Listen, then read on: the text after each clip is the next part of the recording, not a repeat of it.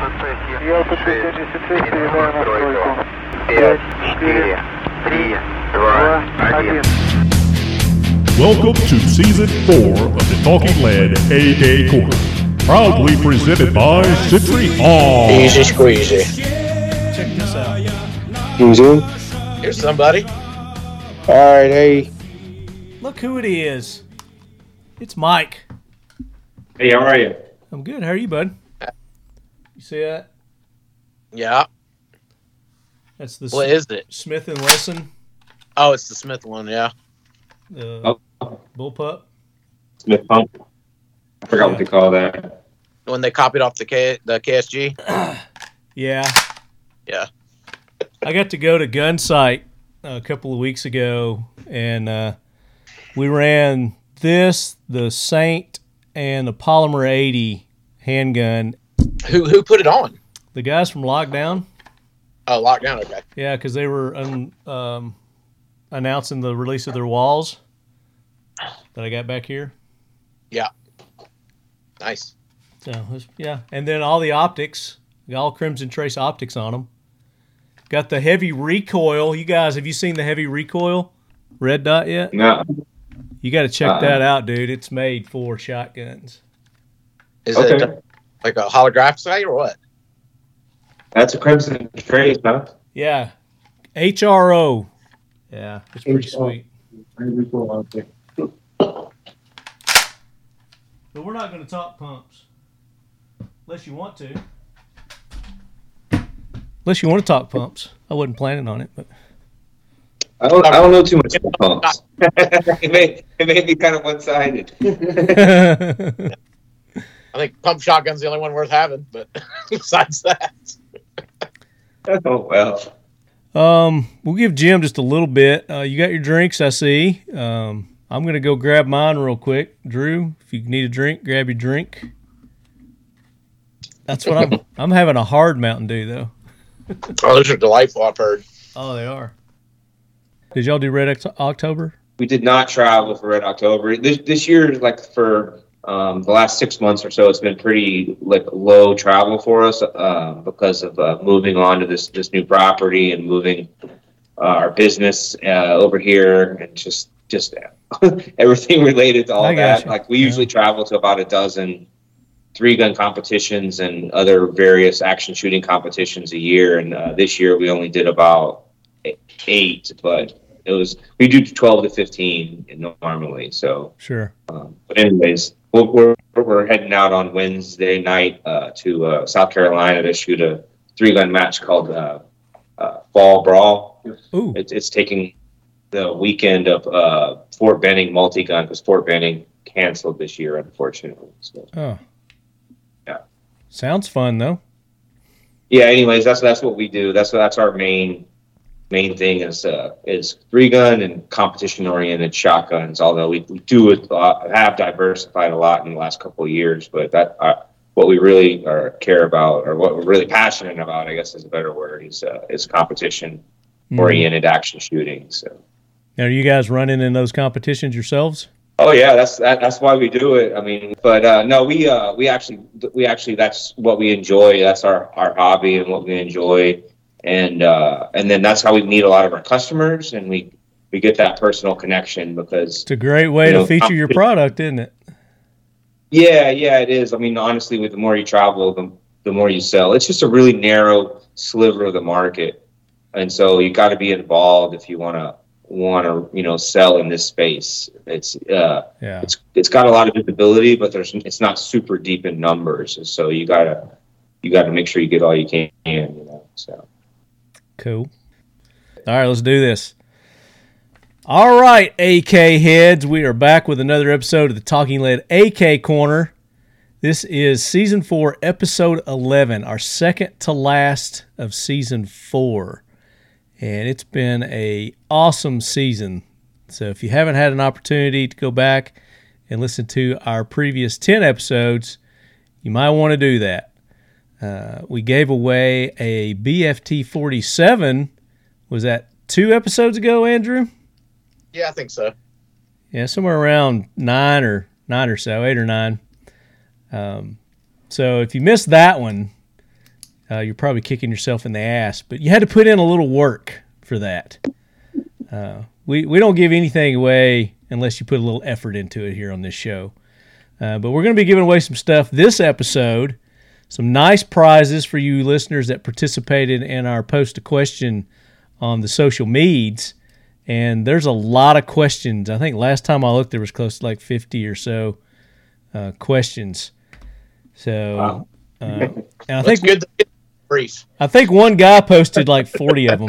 Uh, but uh, we're going to be giving away uh, from our sponsors, Seal One, if I could find the pack. Uh, a nice Seal One package for all your gun cleaning needs. Uh, and especially with AKs and guns that shoot the corrosive ammo, Seal One's perfect for that because it prevents corrosion. Uh, and then, of course, here's all my shit down here. For Mission First Tactical, we're going to give away one of our armor's trays or dump trays. I call them armor's trays because I like to take my guns apart, put them in there. Holds up really well, cleans up nice. Uh, with the AK Corner logo and the Century Arms logo. Very nice from Mission First Tactical. Uh, and then Drew with Century Arms is coming back swinging with some awesome prizes. Drew, tell them what Century Arms is going to be giving away this episode. Uh, this episode, we're just going to do a 10 pack of um, U.S. Palm mags, but this one's a little bit different. We're going to include one of our limited edition banana mags Ooh. and one of a super limited edition alien green mag with alien U.S. Palm patch, which you can only purchase from uh, Classic Firearms. It's, it's an exclusive they have. Um, but so wow. whoever the winner is going to get one each of those um, limited edition mags with patches, and then um, eight additional U.S. palm mags to go with it for a ten total. A 10 pack of awesome U.S. Palm mags. That's sweet. I don't even have one of those alien ones. I don't either, Marty. I designed them, and I don't even have one. Right? so uh, that's that's like super rare. So the winner of that is uh. Uh oh, hold on. I do have the patch. I can show you the patch that comes with the alien. Okay. I mean, I could probably pull it up here and share my screen, but they can do that too if they're listening. oh, Yes. I love it. That's the uh, Vel- Velcro patch that comes with that alien mag, and then everybody's seen the banana mag pouch patch, but if you haven't, that's the one that comes with the banana mag. Nice. Got it. I got a couple had- of those. So But those uh, alien mags aren't as rare as the uh, Calumet High School class of '84 the rarest, the, The- rarest of the U.S. Palm mags. The rare. Have you not seen them, Lan? Have you? No. Oh, hold on. I got to show you this. I don't know where mine is, but I can find it pretty quick if you don't find yours. I gotta see this. Man, we're always screwing around and doing fun stuff. Oh, that's awesome. I remember when Adam was wearing that big old banana suit. The uh, Oh yeah, uh, yeah. I, I was the one who went and bought that suit. That Called him Banatum for like three days. was awesome. So we did a very Oh. limited run of the uh, Calumet High School class of '84 Wolverines Yeah, hell yeah. uh, magazines. We also did uh, AK Corner logoed, and there was another one too. I can't remember what was the other one. Uh, the spray paint Wolverines. Oh yeah, the graffiti. You know when they painted the graffiti? Wolverine. Yep. Did one of those too. So Yeah, they all three came out really well. yeah. Yeah, So awesome. big thanks to Dave over at Mission First Tactical for that, and uh, Drew and the gang at uh, Century Arms for putting those up. We'll probably do another run of those uh, with something different on them though. Yeah, they were very popular. We should definitely do another one. Absolutely. We will do that. But those those are the prizes we're we're uh, going to be giving away this episode, Leadhead. So We got a couple more for you there. oh oh, and the hits just keep coming. Go ahead, Mike. So we got uh, our new U.S. made uh, billet magwell flare for Vepr uh, based guns. Uh, that would also include like the BP12 or the Lynx gun, but this uh, flare pops on the bottom of the Vepr mag magwell That's cool. and it gives you, uh, gives you a huge uh, Hell yeah. speed yeah. reload situation here, and it's removable, so you can go back to using drums if you want. So So we got a couple of those, and then uh, you use uh, SGM magazines. We sell those. We tune them. We got mag couplers. So that's Oh. side by side cinch mags. Yep. So you can couple your 12s or I love have it. larger capacity. Dude, yeah. that's so put your awesome. couple of your mags side by side like that. Hell yeah. I love it. That's awesome. So Dissident Arms stepping up, lead heads. Definitely Nice. want to show them some love for that. Big thanks. Against the uh, the the uh, when the mags are coupled, they, They will do work work. with the magwell flare. That's right. So They they'll will- go they around the will? magwell flare. They will? Okay. Yeah, they will. They will. Yep. I mean, that's some engineers that know what the hell they're doing right there. Thinking ahead. Ahead. I love it. Hey, I'm Adam with Canik USA, here talking about an exciting new addition to the Canik firearms line, the Canik Mete Pro Series. Each Canik Mete model will now feature a Pro version as well as a standard configuration, meaning you get all the amazing features that come with the Mete line, along with some serious upgrades. These upgrades start with an instantly noticeable feature in the new aggressive slide cuts, which not only look cool, but allow for easier manipulation of the firearm. Next is the chrome-plated, fluted, 1 half by 28 threaded barrel. The Pro Series also features tritium front sights and blacked out rear sights. Finally, the world-famous Canik trigger is now a polymer 90-degree design. The first two available versions of the Pro Series will be the Canik Mete SFX and the Canik Mete SFT. But as I mentioned before, there's much more coming soon.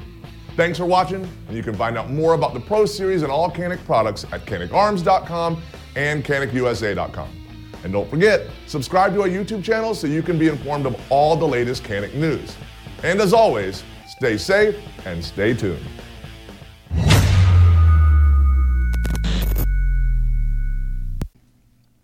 All right. So, uh, am I forgetting anything? Oh, and we've got another big announcement. Do you want to do it now or we want to save it? Um, you tell me, buddy. It's your show. Oh, oh, I just, I don't. I think we should, I think we should hold this till the end of the show. Okay, hold it till the end of the show. So Yeah. That's called a teaser right there. A te- I know. We said I'm burying the lead. I'm I'm good at that, but the leadheads are used to it, so they're gonna have to hang in for the rest of the show to get uh, the the golden nugget that's coming up.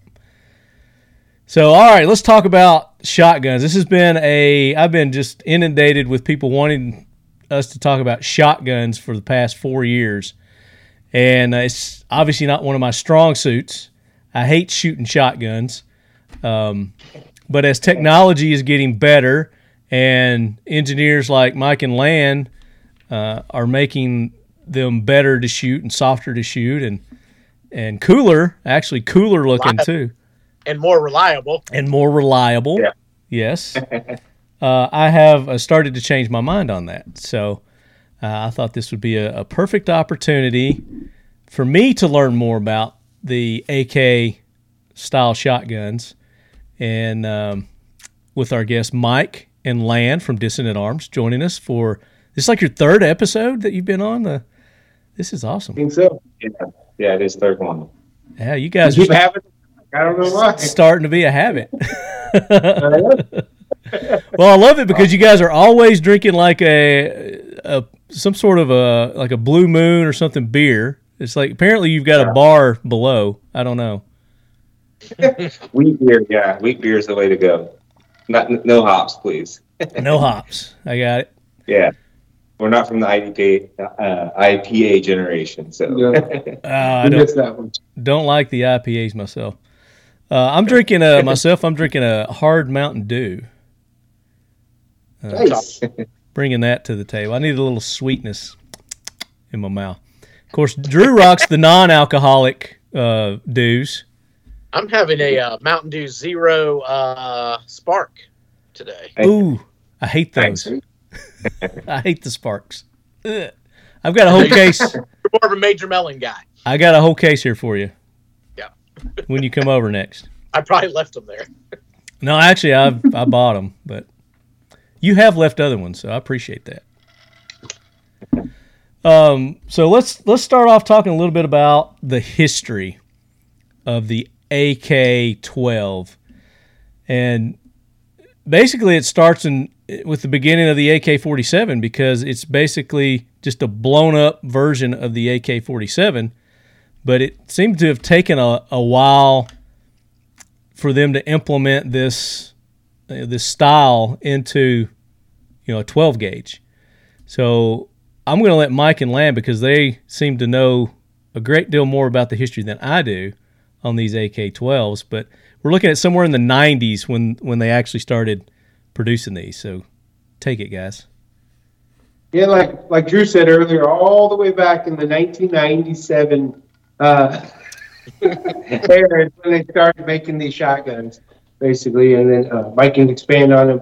They started with the Saiga, um, or Yeah, Saiga. so, so the, the, the Kalashnikov concern, with, uh, which at, at the time, I don't know if they were called that exactly, there was an Izhmash. So the, the Izhmash. IZ-109 was the shotgun that was imported into the United States um, in a sporterized configuration.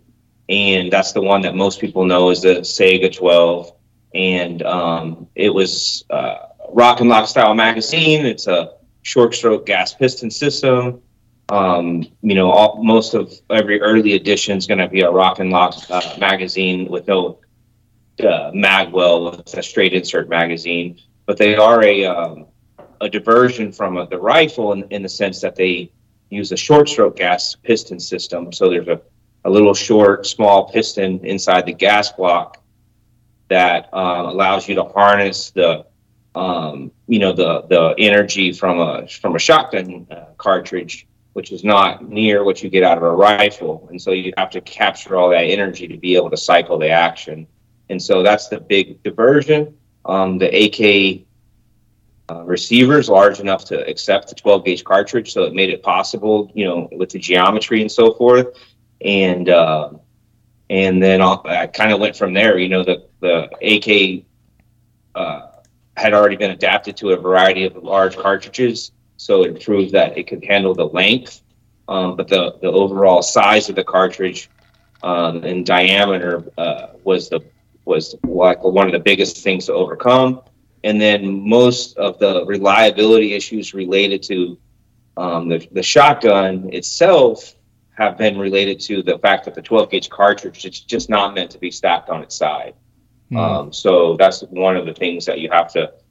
Uh, the reason why they they haven't been a prolific number of uh, manufacturers of that style shotgun. Um, it's definitely had an evolution from the really ear- early versions uh, of, like I was saying, of the IZ-109, which is a straight rock and lock, very uh, neutered, sporterized shotgun that was imported all the way to the latest models of Vepr 12 that were imported before the the, the ban on Molot, also, which is um, the RPK shotgun. So the Saiga essentially is an AK shotgun, and the uh, Molot or the Vepr is an RPK shotgun, and it's, just basically the style receiver, the style trunnion um, that it's built around. Um, Yeah. But but again, It the 12 make cartridge Yeah, is the biggest holdup to the whole thing being a awesome system. Did, did the first Yeah. one have that bolt interrupt system in it? The, the Saiga? Well, they had the they had a manual bolt hold open in the in the Saiga. It's not a last round bolt hold open. So the um so like this is not quite one it, the, an IZ one hundred nine, but they the ear- early guns um, had rock and lock mags, Mhm. and so this is a uh, So, Saiga based gun. So I had adjustable gas regulator, Two so I had position. high, high, low. You have two position, uh, rock and lock magazine. There's a piston inside here. And So then- what, what that does is it creates a small chamber, so it, it can capture that gas, make enough pressure to cycle the system, and then that pushes a puck back, which strikes the operation or op rod, and then that cycles the bolt back. And so that's why it's called a short stroke system. Yeah, there's just not enough pressure here um, to to harness it and push it straight on the end of the uh, of the piston like it is on it, or of the op rod like it is on a rifle. The rifles have Right. a surplus of energy, surplus of gas, and the shotguns have like basically just enough. But this one's got like an AK 100 style folder on it, thing like things like that. So it's one of the variations that were imported. And they typically had the uh, optics rail mount on the side too. Yeah, so these have a, uh, side, side rail on the side. Yeah. Yeah. So I've got So this is one of these. And Yep. th- Oh, yep. this is the um, KUSA. They call it the Comrade. Com- yeah. And, And, and uh, that's an analog. I mean, the, the the receiver and the action is an analog of the of essentially the, of the original Saiga 12. So Right. that that analog uh, design was based around that, you know, early Saiga 12. yeah, Kept the rocket lock. Man, I saw that stuff. rock, yeah, rock Absolutely. and lock. So I'll, I'll throw this out. I worked for RWC for quite some time, and then later for All right. Black Ops USA before I worked for um, uh, Century Arms. So I've been Nice. I've been very very familiar with the IZ series of the Saigas. I sold Saigas up until they were banned, and then um, sold the the, the Kalashnikov uh, shotguns after that.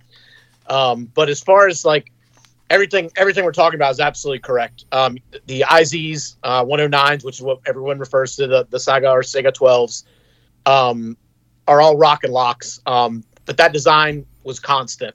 Um, they never went away from a rock and lock mag for any of the Saiga Saiga shotguns. They were always um, rock and lock mags. The Molot Vepr um, or Vepr 12s, obviously being an RPK different, has a different type of mag. But I would say just like a, a funny little piece of information that a lot of uh, people here don't know is that the Molot Vepr, about 95% of that was actually manufactured at Izzy and parts shipped over to be assembled at Molot.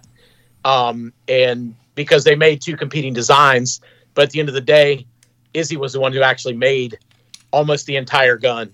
Um, and they were just assembled at Molot, which is kind of an interesting thing because you ever we in America we saw them as highly competitive products. Like you either Sure. like or you like Vepr, you like Saiga, you like Vepr. At the end of the day, it was the same company selling both, um, which was kind of an interesting uh, little bit of debate. And because of that, they were allowed to import into the United States way after um, RWC or Kalashnikov was allowed to, um, Yep. because the U.S. government didn't realize that the guns were actually manufactured at the then, you know, banned from importation Izzy fa- at Izzy factory. Um, I don't know how they figured it out, but eventually one day there was a letter written and said, "Hey, no more of these Veprs can come in either." Um, so yeah, it was kind of an interesting turn of events there when the uh, the Russian bans all went down. Thanks, yeah, Obama. that that, uh, that bit of history that you dropped it there was was basically what kind of turned on and turned off, you know, our supply of Veprs, and so we we were uh, in for uh, for us as a company kind of after the Saiga ban. Um, but while Veprs were still available, and then you know we went so hard on them that we still have some today, but we had to ride that unfortunate you know wave of of they, they're they're gone. Well, now they're what's still here in the United States is available, and, and shotguns just weren't as popular as the rifles, and so the rifles evaporated quickly, and the shotguns just took a, a bit longer to actually um, you know fall out of inventory everywhere. And so, um, so unfortunately, yep, you're absolutely right. There are no more coming in the United States, but for some period of time, and the, the one reason why that honestly the face of three gun was uh, was changed is because the uh, the availability of the of the Molot for for the last like seven years, um, you know, until the ban happened, uh, you know, about four years back or whatever it was. Yep. Yeah, yeah. But yeah, it was a sad day for all AK shooters. And But- very much so. yeah. So it's been it's uh, definitely you know uh, prompted a huge change in the market, and you know it's hard to say exactly where it'll all go, but it's got to be you know all domestic, you know, or at least a, a, a- a large portion of domestic, you know, moving forward. It's just the way it's going to be. Yep. Yeah. So here's uh, for our video audience. I've got a picture of the Vepr in. So major differences between the say. Oh, another uh, little piece of history here about the Saiga is that it's named after the Saiga Antelope. Yep. Did, did, Yeah. did you guys know that? Quite It a was originally only allowed into the country as a sporting weapon, so they Yep. named it after. Uh, a Here's a here's a transition model. Here's a transition model right here. So this actually is a Saiga uh, um, Trunnion Saiga Mark gun, but it has a Vepr style, or what you would consider a Vepr style magwell. Mhm. Um, this was a very limited import uh, through Legion. I mean, you may guys may at RWC may have had some of these also. Yeah. Um, but instead of having an RPK, you know, front end on it, it's got the AK front end. Um, it didn't have the Picatinny uh, gas block on it, but it took took straight insert magazines. Um, does have the actually this one does not have the last round bolt open system, but it does have the hinge style dust cover, so it's hinged and attached here. It is a straight insert mag, but this isn't like your normal Vepr mag. It's got a slightly different uh, geometry and different design to it. But this is a, a transition from the uh, from the Rock and Lock Saiga into uh, Vep- straight Vepr based guns um, that that had the had that style mag row. So So, yeah, it was wild, man. There was uh, so many different Saiga variants, and the pistol grip ones and the you know the those shotguns um, were never imported in that fashion. Lots of different companies bought the straight IZs from. Honestly, for me, a lot of them. Yeah, um, yeah, I sold. Um, but uh, to do the conversions to them, and then of course RWC also did in-house conversions, um, and, Yeah. and not like just changing furniture like a lot of people think. You actually had to move uh, trigger guards. Um, there's a, there's there's a lot more to it than just slapping different furniture on the guns. And um, right. I just want to talk about that real quick, just for people who still have the old straight guns. Um, I still, you know, see it pop up on boards. I mean, we sold a lot of these shotguns into the market, and a lot of them are still sitting in cardboard boxes with the original straight sporterized configurations. Um, so people do pop up, and they want to they want to um, you know do the conversions to those guns. Um, it's not incredibly hard. It is something that you know a semi-handy guy can do. Um, so don't be frightened of it necessarily. Um, but there are places like Dissident that you can get these kind of parts. Um, the OG guy who first really started doing it was Carolina Shooting Products out of Charlotte. Um, he was one of the first guys you could find on the internet that sold like pieces and adapters and little parts to kind of fix some of the issues. Um, he really made a lot of stuff for the Lynx, those the really shitty Chinese ones, um, the Lynx ones that came in. He actually made parts that you could change out to make those run really well. Um, but yeah, so if you have one of the old IZs, you know, you see these pictures and you see the stuff we're showing on the video screen, but yours doesn't look like that. Um, you can make it look like that. It's uh, it's it's very doable, and there still are parts out there available to do it. And um, I know a lot of lead heads, especially guys who are listening to the AK corner, are guys that like to tool around with their stuff. Um, so yeah, it's not crazy hard. It's not crazy easy. Um, but yeah, if you can if you can build your own AK, you can 100% do it. But I think if you're just pretty handy, um, you guys can do those conversions yourself. And man, every once in a while, I still see one of those old IZs pop up at a pawn shop somewhere for a couple hundred bucks um, with the straight stock on them. So keep your eyes open; they're still out there. sop those up with a Oh, yeah. biscuit if you see those. Oh, yeah. I buy them every time I. Yeah, But yet- will send those in. You couldn't lay hands on one for the for the show today. Oh, they're well, Marty. You you've been to my house. yeah, I know it's a mess. Well, it's not just that. It's just that I have all my safes filled like cordwood. You know, they're just stocked, stacked cordwood. It's like Jenga. Yeah, it's not the most efficient, but it works. Yeah. So uh, the two, I guess, two that most people think of, we just the Saiga and the the Vepr are the the two most common uh, AK shotguns uh, when they come to mind. Now they, they had different calibers too, other than the, the 12 on the Saiga. They had the the 410. They had um, did they have a 16 gauge? Twenty. A 20, 20. gauge. That's what it was. So here's a, a, a 20 gauge, and it's uh it's in that straight sporterized configuration Oh, that nice. we- we're referring to. This is one of the longer barrels. I want to say it's probably like a 22 inch barrel version, but this is a 20 gauge.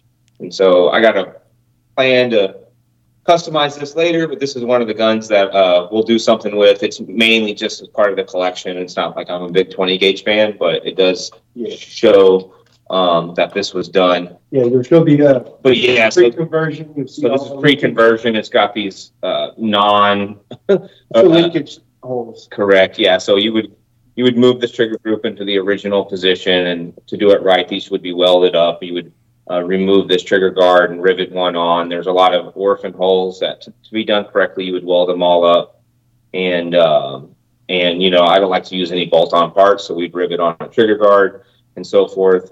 Uh, the mag catch would still be good to go unless you uh, wanted to actually integrate it all together. But anyways, long story short is is it can be done, but there are right ways and wrong ways to do it, or uh, inexpensive bolt-on ways and and correct ways to do it. um, but the, uh, the the 20 gauge is a short stroke setup, so there is a, a little sh- a piston in here that moves and pushes on the op rod.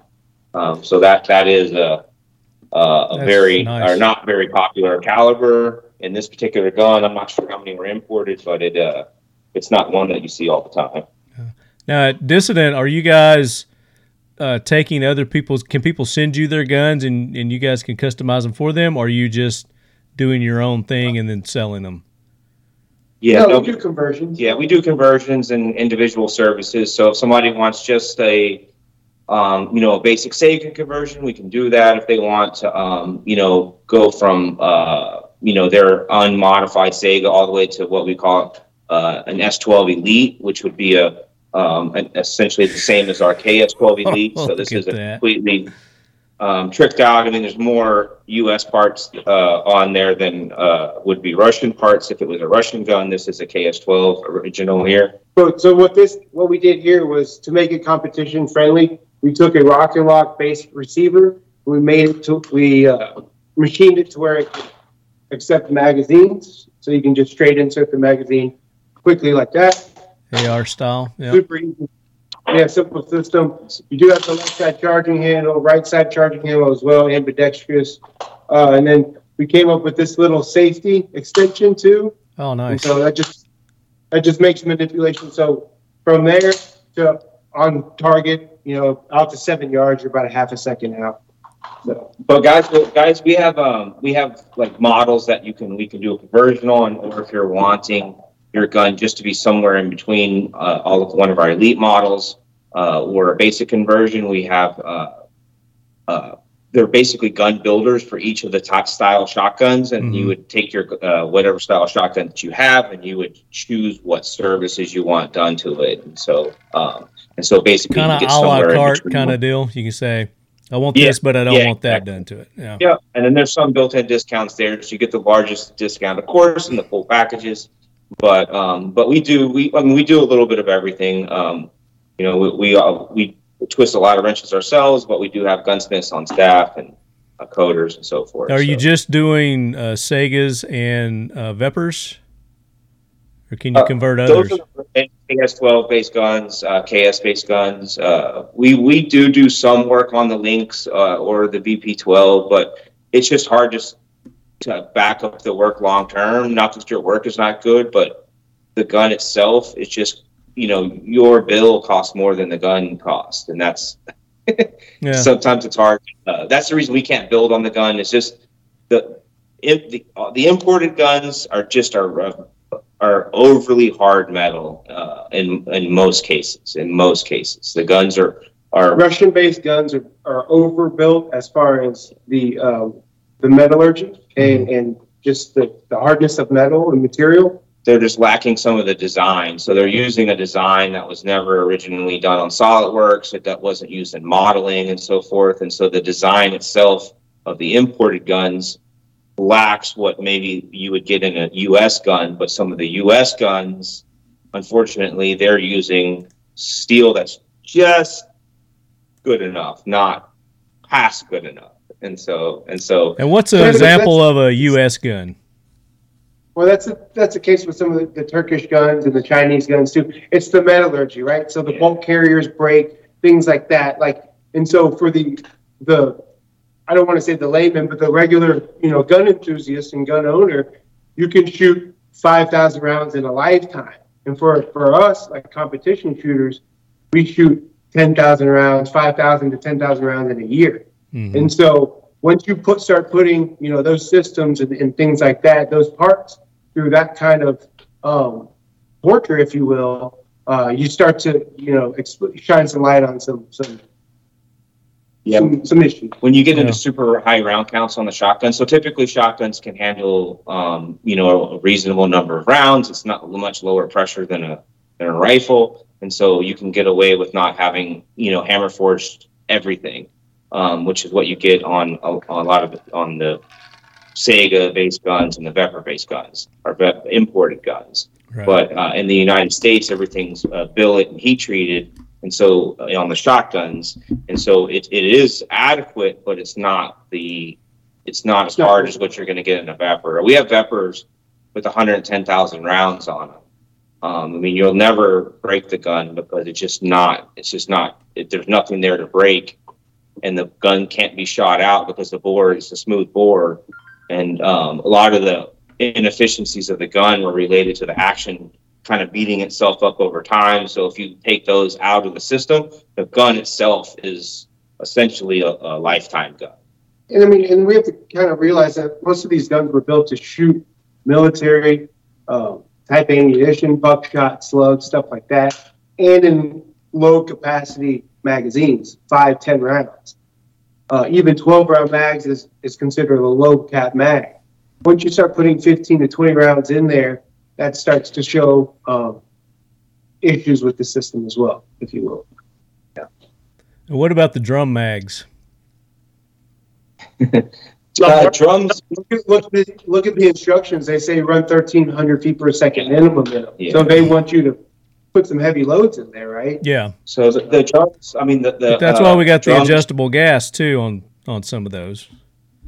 Yeah, right? Yeah, so the Saiga has a one-two position or uh, High-low. a high-low, um, and and it's basically we just call it full gas and half gas. Um, and then there are some ones that have like multiple settings, or uh, TAC 47 makes an auto plug for it, which has a spring in it uh, that allows a certain amount of gas to escape, depending on what, how you have it set and so forth. Um, and the Vepr-based guns are actually a fixed gas system, even though they market them as a auto adjusting or self regulating gas system. The truth is they're just fixed gas system with it's a longer uh, uh, it's a the gas block is further away from the cartridge, and so it's a longer gas system. It's lower pressure, but it's a lot more volume with the way it's set up. And so they just picked a happier medium between the high and the low. So Veprs will typically out of the box will cycle lower brass ammunition than a Saiga out of the box will, and still handle high brass without beating itself up without having a, a one two or high low setting. Um, but the truth of the matter is the Saigas will will cycle low, lower brass ammunition once they're tuned. Um, typically, without overgassing them, is where the Vepr usually likes something a little bit hotter because of the length of the gas system. But you don't get the front clean out and a couple of the other things that you get in a, in a Saiga. So they got they both have their, their high points and, and their not so high points. But if you could mix the two together, you would uh, you could kind of come up with something. If uh, have you? Guys are here for. Yeah, Right. all in good time. You know, it takes a lot to build a gun from the ground up. It does. Yeah, it takes a It hell of a lot. Yeah, Yeah. So you were but all in good mentioning time. You know, yeah. you were mentioning earlier, um, you know, other like American made. What what uh, are some American made? I mean, the KS12 is the only one that's American made. That's the only one. yeah. What there's about really one player? JTS? It, it's, JTS is a uh, it's a foreign made. I think I think it's Turkish. yeah, and it's not an analog. It's it's its own kind of gun. You know, I mean, JTS it's- is it's not just American? in Parts. The imp- I think they're assembled in Katy, I think, or some, but I don't know. I'm not sure. I don't know a ton about that gun, so I, I don't. I don't want to over Yeah, about it. Yeah. no, the AK conversation though. I mean, it's not it's not the same action. It's a different thing. But Correct. That's I mean, correct. look, it has a look to look like that, but it's not the same animal. Um, really, That's right. Oh, it has a uh, different. It's not the uh, the short stroke piston gas.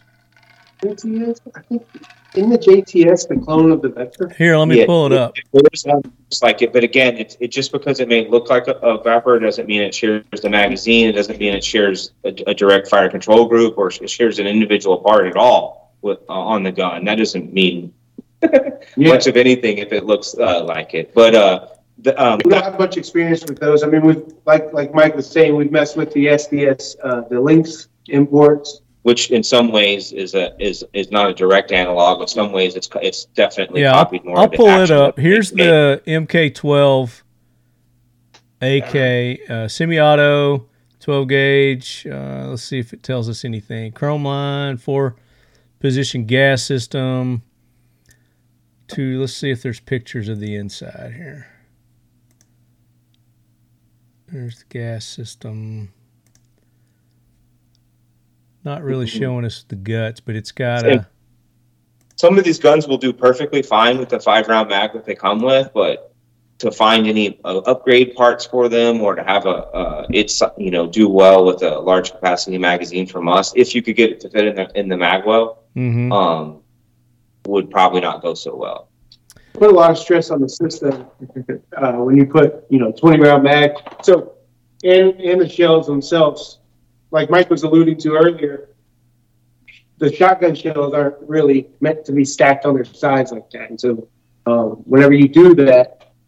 Uh, in higher capacity magazines, you start messing with the presentation of the shells. I think those th- these guys have a facility in yeah, not actually in Houston area. I just don't know a ton about about the gun itself. Katy, People Texas. have asked, they're what I said. imported.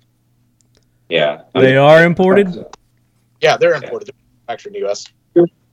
Okay, I'll have to get more info on them. I was just curious But if you there- guys. there's nothing wrong with them. It's just they just like Yeah. they're a, a, a AK-12 gauge shotgun, but they're they're not the same system. It's just it's a different that's thing. correct. The Turks have That's like correct. four or five different ones that look like AK Yep. shotguns that work just like the other AR shotguns that they make. It just looks like it, an AK shotgun. Yeah. Sure. and Well, stuff will come close to fitting but won't fit and it's just it's just not the same gun Yeah. But I mean, they're As perfectly fine. If somebody just wants that look and likes that style, they're, they're perfectly fine. right. You know, cheap imported shotgun, um, just Yep. as good as any of the other, you know, semi-auto AR, quote unquote AR style shotguns that are coming out of Turkey. Um, you know, there's nothing. right It's just a different animal than what we're talking about. Well, I don't know. There may be something wrong with it, or may not. I mean, I, I don't have any experience with it, but I'm sure our listeners do. Um, but they are uh, very affordable. Three hundred ninety nine, so four hundred bucks. You're looking at uh, for one of those JTS M12 AKs. They're calling it AK. So I don't know. I'd be curious to see. Uh, Rock Island Armory. This is you're talking about the AR style um, shotguns. Have you guys ran any And of those? I haven't ran a AR style 12 gauge. and then all of the almost all the uh the, the turkish based shotguns that take this style magazine uh, it's like they started out with the mk uh, 1919 mk mka mka 1919 um they are all essentially a tube style shotgun. The gas system in them is a, is a radial gas system.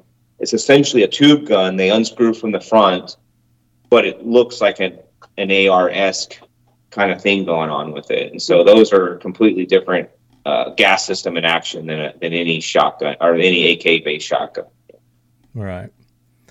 So let's let's talk a little bit about uh, obviously the the operating system of this versus say the Benelli, you know, inertia versus the gas system, and kind of some pros and cons that uh, you get into between the two. Well, you could you could never do this. Well, I say never do this. There are recoil, recoil operated um, box fed shotguns now out there. Um, in my opinion, you're going to have the, a problem running um, the largest variety of shells with not ha- not having a uh, a gas system, and then also the uh, the uh, you know using it for breaching and a lot of other things. If you have if your barrel moves uh, on it, which is like some of the recoil operated gun, like the Gen, Gen 12, uh, which is supposedly an AR style shotgun, but its barrel moves on it uh, when it unlocks. Um, so there's there's so many different uh, uh, ways to kind of slice it. Uh, I, I prefer ga- uh, gas guns Mhm. over. They are softer shooting typically.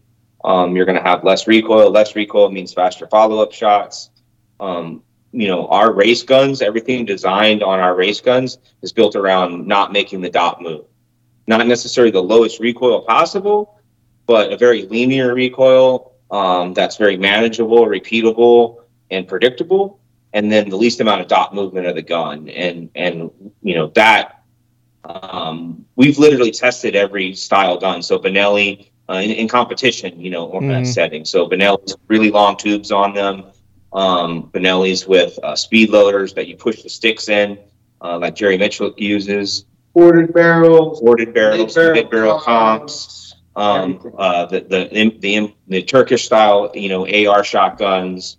Um, uh, uh, there's a Benelli with a turret system made by Mark Roth at RCI that has a has a turret system that rotates on the Benelli. Mm. Um, but all of those become cumbersome. There's just a lot like lots of different things that you give up with one system versus another system. So if you're talking about I want to shoot is like literally five pounds of lead downrange within seconds, there's nothing that can beat a box style um, Gas AK system. action. Yeah. There's really nothing that can beat it. There's nothing. It's so the number one uh, sh- shotgun in the world is a Dissident Arms KL12. It was proved in France in 2019 by Josh Froelich. He's the world shotgun champion. Uh, he beat everybody in the world with one of our shotguns. He shot 110,000 rounds through a gun in 11 months to prepare for the uh, for the world shoot, and then went there and as an unknown essentially and beat everybody in the world with, with uh, a second gun. Holy shit! So, 110,000 rounds. He's a he's a, a guy that likes to practice a lot, and he got really That's good. more so- than 50 people or 100 people will shoot in a lifetime. Uh, Yeah. Yep. Yeah, yeah, and, and that's that's one of the reasons why we went really, you know, went really behind the Vepr platform a lot is because we it proved itself as a durable gun that could uh, not only give you your what we, the three things we look for. We look for um, in match reliability, um, match to match. Um, uh, durability and then the longevity of the shotgun. So season to season, year to year, uh, durability, or excuse me, longevity. And so those those three things right there allow us to say, well, we're going to put a lot into this gun. It's going to have a price tag attached to it, but uh, it's going to perform. It's going to perform at the highest level, and it also will maintain its value and be serviceable for a lifetime. And so those th- those things allowed us to really propel the gun to a, a higher level than um, would have been possible if the gun didn't have the ability to do that. And so, um, and then competition itself is something that, you know, really pushes things to, to the limits, but you're allowed to still fail as where like, you know, something straight military oriented and things like that, you have to have, you know, ultimate amount of reliability. There's no Because your life is on the line. There's no reshoots allowed, right? And, Yeah. and, uh, but we also proved that, uh, with those competitions and super high round counts that the gun could be used as a working gun. Typically, shotguns aren't primaries; they're some type of secondary uh, uh, gun, you know, breaching gun or um, you know, crowd control and things like that. But at the same time, um, we, we took everything we knew about the gun and we shrunk it down into our our eight inch gun here. And so this right here is internally choked and has a, a micro gas system on it but this is a completely um, gas operated gun that will shoot you know upside down with your pinky on a drum breaching doors so it literally will run 20 round mag, anything so that's a 20 round mag and this is the gun Wow. so Badass. That's awesome.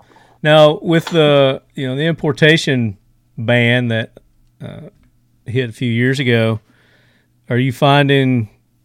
Do you find it hard to get the guns to work on? Um, so we, so at, at the time, uh, we were really concerned with, you know, we were guys with day jobs still at the time. And so we, this wasn't our business that we had to, you know, make it on. And so, um, we were concerned with it. We wanted to have the guns long term. And so we started purchasing Veprs at the time. Um, basically as many as we could afford, you know, as whatever we made as a company would just got put into more guns. And, um, and then that, that, you know, without getting to all the details, that rolled into, you know, a a a Pretty, that rolled into some to something that we like focused on for a couple of years, and we found partners in the industry to make sure that we did were supplied with Veprs, and we're we do still hold them today. Unfortunately, it is a dwindling supply. We're not able to, to re up, so to speak. Um, we do do a lot of work on the KS12 platform. Uh, we think it's a viable platform. Um, we uh, do a ton of work on them. We sell a lot of them also. Um, uh, and but individuals will also send us guns. So Yeah. those that are able to find a Vepr for a good deal, like we can't be at every local gun shop. We can't be at every Sure, pawn. every pawn show, shop or you know what I mean? So there are a lot of deals out there. You know, gun brokers isn't the place to find deals. Um, so, uh, so a lot of guys will have guns they already own. Maybe somebody else worked on them when they're Saigas. A lot of times those have been touched by somebody. Veprs usually haven't been upgraded by, by any shop. Usually it's the individual. Um, and so they'll send those to us. And as long as the gun isn't, you know, unserviceable, which we've only ever had like two guns be non-serviceable before, Yeah. um, uh, then we can basically convert it to anything they want or somewhere in between, whether it's an SBS, competition-oriented shotgun, or you know any something in between. So Do you think that uh, like like we're seeing the AK forty seven, we're seeing more and more American companies um, starting to build basically like Century. I mean, they're building their own AKs here in America, so we're not having to rely on the importation. Do you think that's going to uh, eventually transcend to the to the uh, the shotgun? I mean, I, I would like to see it. I just think that the that most companies aren't going to see. They don't see the numbers in shotguns, uh, in box shotguns in particular, uh, that that they're going to see with rifles, and so it doesn't make that investment quite as appealing. And I, and I, and I, you know, and there's nothing against the shotgun itself. It's just a pure numbers thing. Um, but that being said, the I think it's the dawn of the box fed I call it that, and what I mean Yeah. by it is that is that um, the ability to detach the magazine from the gun and um, uh, unload quickly and reload quickly and change types of ammunition. Um, I think that that that if that if that right there makes it so appealing that if you can un- overcome the uh, some of the problems that you have with the system related to the cartridge, related to some of the current models available, um, and that somebody actually focused on the gun from the ground up, that that there there could be actually quite deep into the pool. It's just not quite realized right now. That's the way I my personal opinion. Yeah, it's it's kind of an untouched um, category, so to speak, of of guns. Well, right? There's a lot of interest in it. It's That, Marty, I it's think- just whether you can harness harness that interest and make it a, something viable. Well, Yeah. since, since the ban, I mean, it's been harder for us to get parts, and so we've started to, you know, bring those parts, uh, that part manufacturing here to the states, so stateside. Mhm. And so it, eventually it's going to build up into an entire shotgun itself. And then we've, you know, and it's no huge um, secret because we've been on some social media and all that, but we've been uh, in talks with federal about uh, designing ammunition that's that's really durable. That's designed, yeah, designed for a box gun, but designed just to be durable in general. Because, like, uh, for instance, military style buckshot, LEO buckshot's designed to be loaded and reloaded and loaded and reloaded out of the gun Mhm. racked out, rack, rack, rack, rack, racked out, put back in, and then not have pellets fall out. Well, a lot of those things, if you bring that into birdshot, which is, isn't typically done, then now we have something that's potentially more reliable in a box gun. And so um, there's there's you just got to think about the whole system itself and why why Mhm. there's problems, and is it is it just the uh, you know how it was built uh, by who the manufacturer is, or is it the fact that you don't have a hard nosed cartridge that has a very s- s- tight SAAMI spec like rifle rounds do and pistol rounds do? Is where a shotgun is a very wide SAAMI spec and the the um, the So many different styles of crib. you know, and, and then it doesn't maintain a, case gauge after being loaded, most ammunition. Um, so most people's problems are related to the poor ammunition that they choose. Yeah. I would say over 90% of the problems are the ammunition.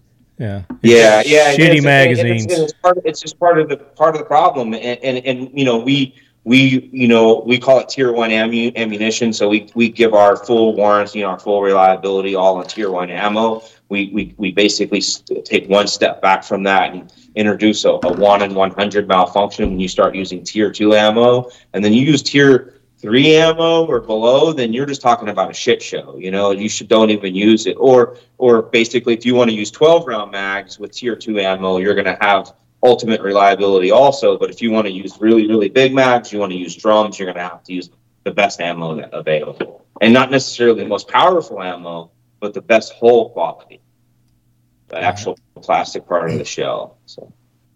makes sense. So Yeah. the um, and I think you know probably one of the big resistances, you know, the inertia shotguns here in America. You know, that's just kind of what what everybody was cut their teeth on here, and you know, you got that just that mentality of you know this is kind of you know like we talked about. We had that episode about the AK being the bad guy gun uh, last year, Andrew. You know, I think I think people still see the the AK shotgun kind of as that, where you know the inertia, the Benellis, the the Remingtons, the um, um, what's that other company that makes them? The um, Beretta, Yeah. Try, Beretta. try to show up at a trap range. Try to show up at a trap range with a box gun and see how you're treated. yeah, right, exactly. I'm- Yeah, we have two rounds for hunting or for your uh, your local trap range. Yeah. Yeah. But the inertia, you know, they rely so much on getting that recoil, you know, getting proper shoulder placement, uh, you know, or, you know, you could risk you know, squibbing your shot or whatever, getting a, a misfeed. And uh, with these, you don't have Yeah. to worry about that. You know, with the box feds, that that's one less worry that you got to worry about. And they're, they're smoother, uh, flatter shooters. Um, so I don't. I think they're going to take off. I think once people start using them more for the traditional type hunting and and whatnot, then that's where they're really going to take off. I think we'll see, Marty, because we sold, I don't know, probably a million and a half box fed shotguns in the last year. hmm Literally, not even, I'm not even being sarcastic.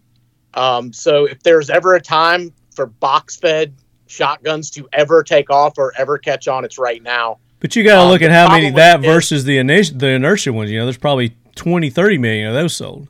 Know, No, no, not that many. But I'm just talking about just last year. But but I think I, I think my point more is that the issue is we sold tons and tons and tons and tons of box fed shotguns, and most of them are crap. so let me Um, ask you this: What Century selling? put is going to do the opposite effect. People are going to to associate box fed shotguns with the lack of reliability. Um, I love, obviously, I sell them, I sold them, I love them, I have tons of them. I'm a huge fan. I love the Dissident Arms stuff. Everything I've seen that they make is incredible, and they're 100% correct. You're not going to find a faster, better shooting semi-automatic shotgun. I, I, I don't even say boxed it, I mean semi-automatic shotgun. Period um, that's going to keep up or shoot with this style shotgun. But unfortunately, it's still kind of a niche market. Um, when you talk about why aren't a bunch of American companies making these guns, it's because the KS12 is a great shotgun, works fantastic, and they sell them. People are happy. People that want that style gun buy it. Um, you know, you can pretty much walk in any decent sized gun shop in the United States, and they have probably one or two on the shelf. Well, and I'm not saying a bunch of. com- I'm just saying, Yeah. you know, it's, it I- starts small, Yeah, but what I'm saying is, as just like the AK did, and we've seen a resurgence in the AK now. You know, it's just a big renaissance with the the AK-47 these days, and I think that's that's what we're looking at with the the AK shotguns. You know, as we're you know we're 20 years back with it, like we're, we were with the AK-47 20 years ago or so, and it's it'll probably exponentially catch up quicker than it you know than the AK-47 caught on. I think, in my opinion. it's the importance. I, I think because because the AK-47 is having that kind of renaissance, like like you're saying, it's going to open the door for the shotgun. Because Yeah. a lot of times we hear, like when we started doing the co- uh, conversions and customization, a lot of people would ask, "Well, can you put AR style controls on it?" Because that that was the the barrier. They wanted AR style controls because they were familiar with that. Yeah. But now that a lot of people have the AKs, they are familiar with the type of safeties and mag releases and stuff like that. I think that does open the door for the shotguns because Sure. I mean, as long as and to, to what you know to what Drew alluded to, if you can show that they, there is a reliable system out there, that puts the fun back into it because nobody likes to go to the range and dig around with a gun that won't shoot all day, right? But if you can Right. go and have something that you're familiar with as far as controls, it's fun to shoot like a shotgun. I mean, you can shoot everything you shoot basically explodes. I mean, you can shoot a clay, you- it explodes. You can shoot all sorts of shit, really. And then, you know, you can shoot steel up to, you know, as close to as 10, 7 yards. So, I, I mean, really, you can shoot anything with the shotgun. Drew's right though. He, he everybody thinks that when you pull out a box gun, unless it's one of our guns, everybody thinks it's going to jam. I mean, just the way it is. Yeah. It's it's We, it's just going to take time to, to, to change that opinion. And correct. And then Well, that's my and that's my point. Yeah. Yeah. That's my but that's point. why, that's why I was being so specific about that JS that JWS shotgun, Marty, JT. is yeah. because things like that are what's giving the real shit, like what Dissident's making and what Kalashnikov is making, a bad name. Um, so that's why I didn't want to associate that gun with what we're talking about. Well, maybe, but I don't know anything about the JTS, so I don't know what they're Or doing. the JW, whatever the one we were, you were showing. The. JTS is the JTS. But anyway, that aside, you were talking about you you with Century Arms have been selling box fed shotguns. Is that correct? Oh God, yeah, we've sold all kinds of them. Imported. Like like the cat of the one I'm showing right here, the the Catamount Oh, yeah. Fury. which is um which is the Chinese version. Um, so we sold the Catamounts. Um, obviously there's the Lynx. There was the Jaguar. Um, there's four or five different things. They're all coming from a couple different factories in China. Yeah. Um, and and those guns, just like they discussed earlier, definitely have metallurgical issues. Um, they always Yeah. there's a lot of conversion parts to make those guns run a lot better, but they pretty much won't shoot anything but high brass out of the box.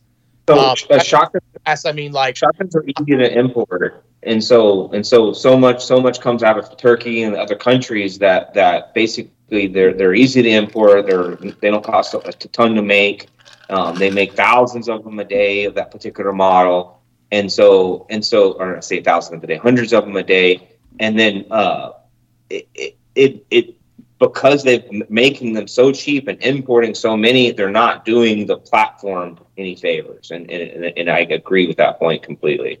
That's Yeah. that's that's the point I was trying to make. Okay. Well, I get Absolutely. that. That, that It's it's and that great- makes sense. And, and Yeah. I drive home all the time because people will ask us, well, how come you guys don't make parts for the VR80? And how come you don't make parts for XYZ um, Turkish shotgun or Chinese shotgun? And it's because, you know, we're trying to make sure we still have our can save face uh, when we see you next time, you know? And, and so, and so that's, um, and, and so it's, it's unfortunate, but at the same time, we get it.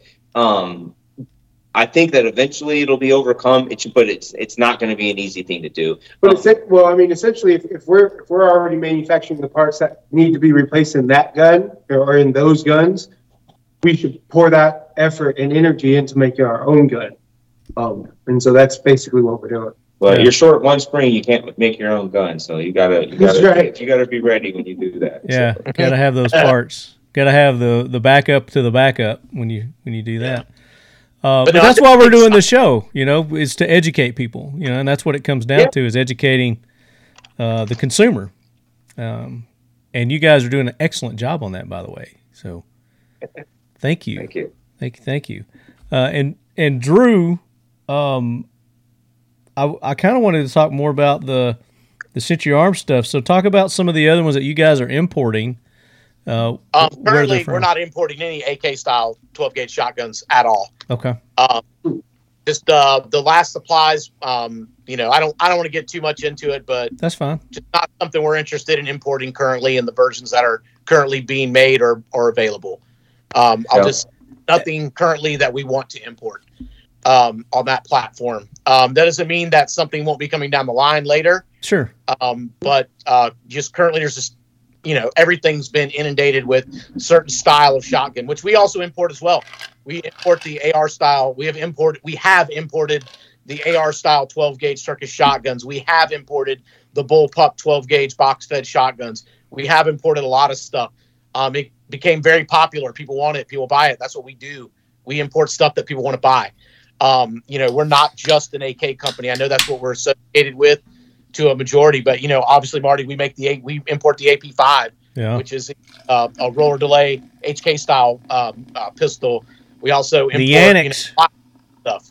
Um, Caniks obviously is is a huge huge portion of what we do.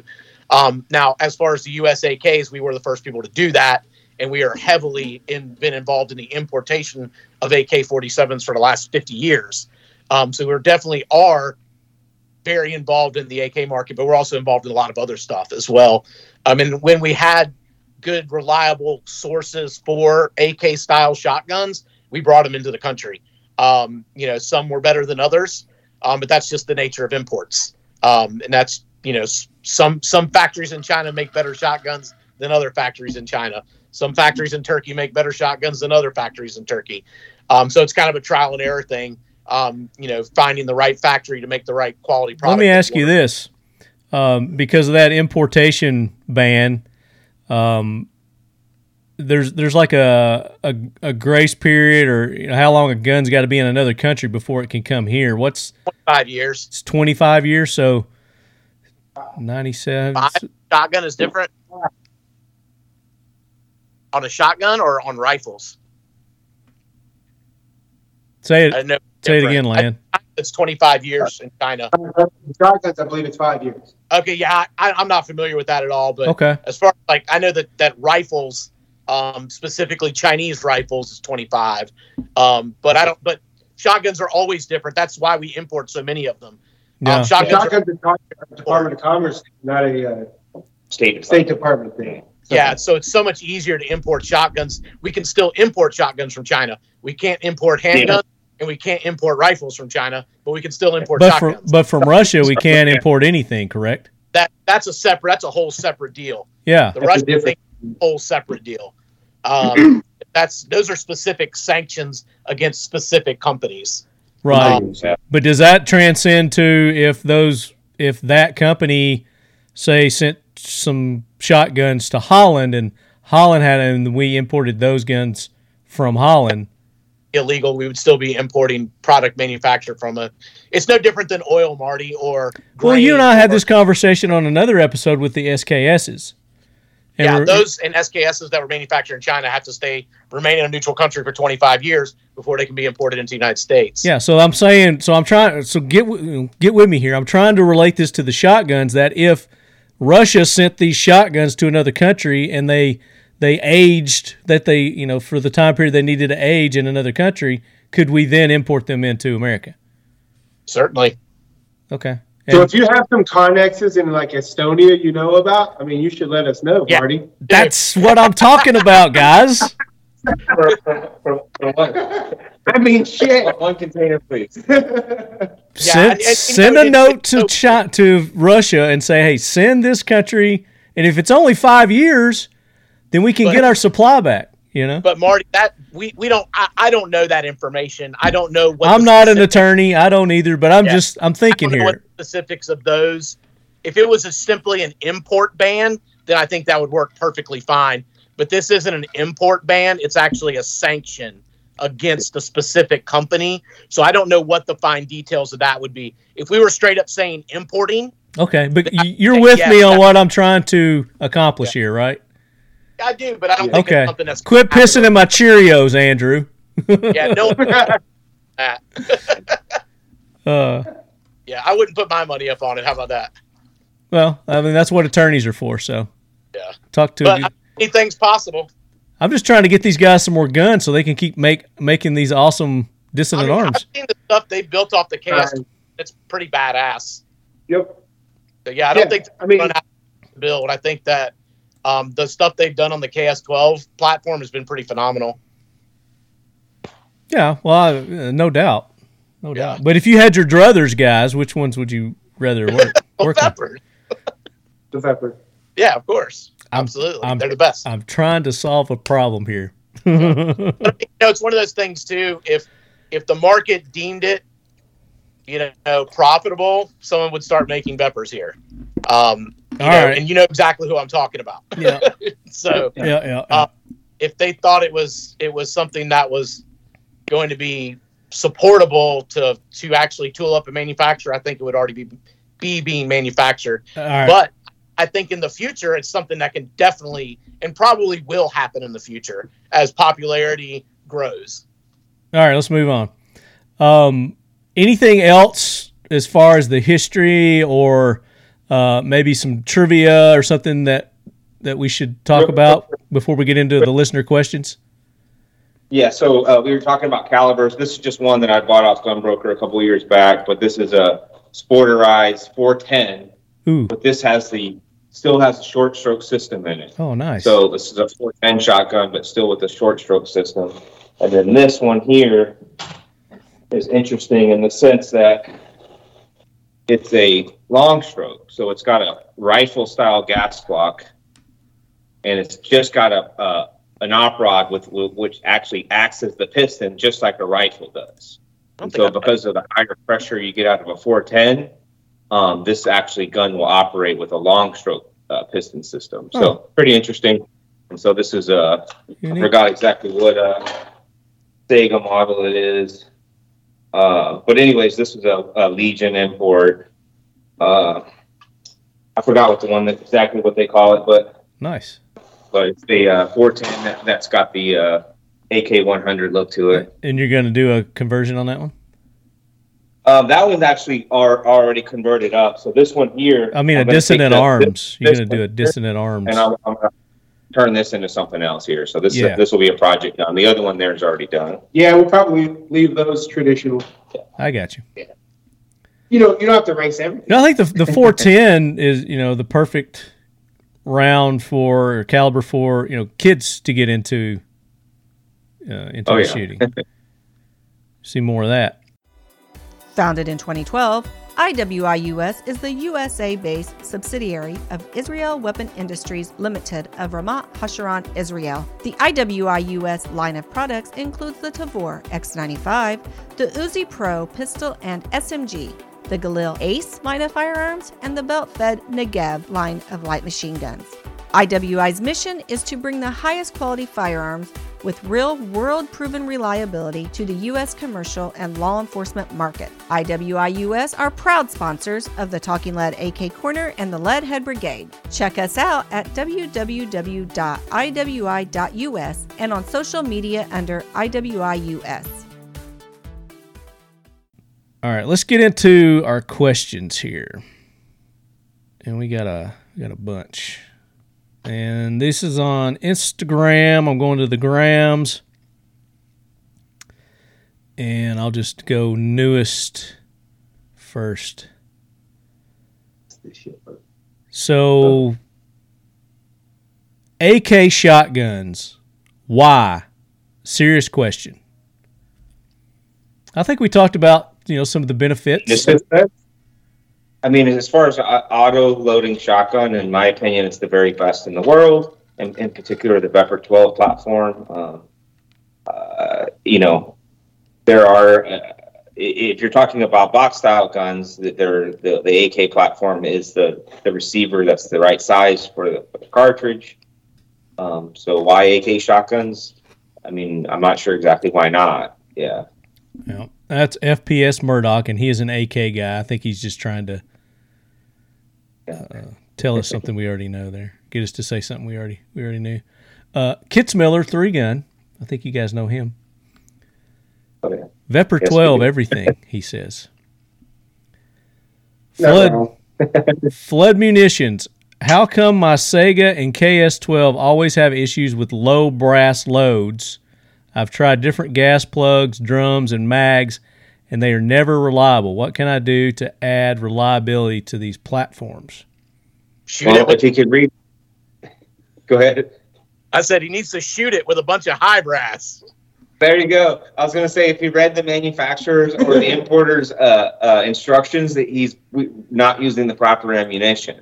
Uh, so if if that doesn't work for him, using the proper ammunition, which it will, out of the correct size magazine, which was probably a five round, maybe a ten round magazine that came with it, um, he will be most likely perfectly fine. So use military grade ammunition out of a five round mag, and your gun will run. Now, if it, you want to use low brass ammunition, you want to use almost the cheapest stuff you can buy or the cheapest stuff you can buy, then you should send the gun to us and get our control and action tuning. I, I, the latter is what he needs to do. Done. Definitely. And this guy, this uh, Flood Evan Floodman is his name. Flood Munitions.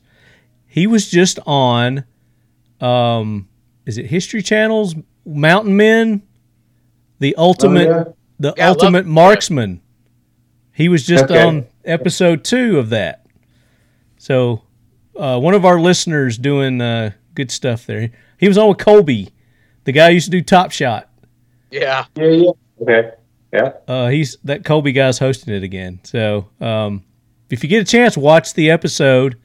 I'm not going to tell you how it turns out, um, but he did represent the Leadhead Brigade very well. So congratulations, Evan. Uh, he works at uh, I can't remember which. I think he's somewhere in Texas, but he works at one of those uh, outdoor warehouses. So he He knows a lot about guns. Uh, PPRN. Do the drum mags run reliably?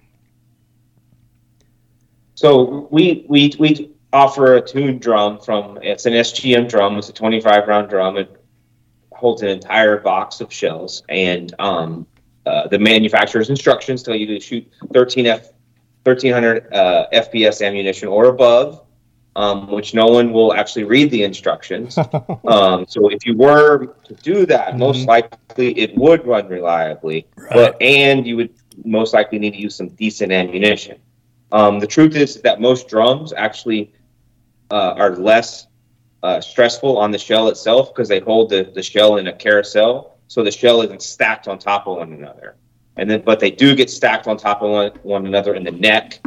So as they turn the corner in the drum, they stack in the neck, and then that's where they can get crushed or they can lose their feed angle. So as long as your drum can maintain the proper feed angle at the top, then yes, they will run reliably. Um, if you use one of the tune drums from us and have our, our control and action tuning, you can run low brass in a 25 round drum. so it, it, it all depends on if your setup is right. So Very good. there are some really expensive drums um, that are imported that, that do run well, but they're super expensive. What are when what are what are they called? They're like 600 bucks. Right, Some of our listeners are rich. Yeah. We- Rich people make the world go around because they buy shit. Yeah. Oh man. Uh, I get it.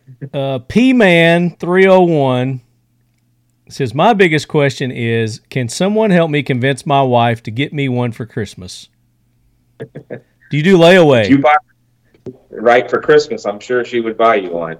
yeah. I was say, do you guys have a layaway plan? Call her up and sweet talk her. Yeah, that's right.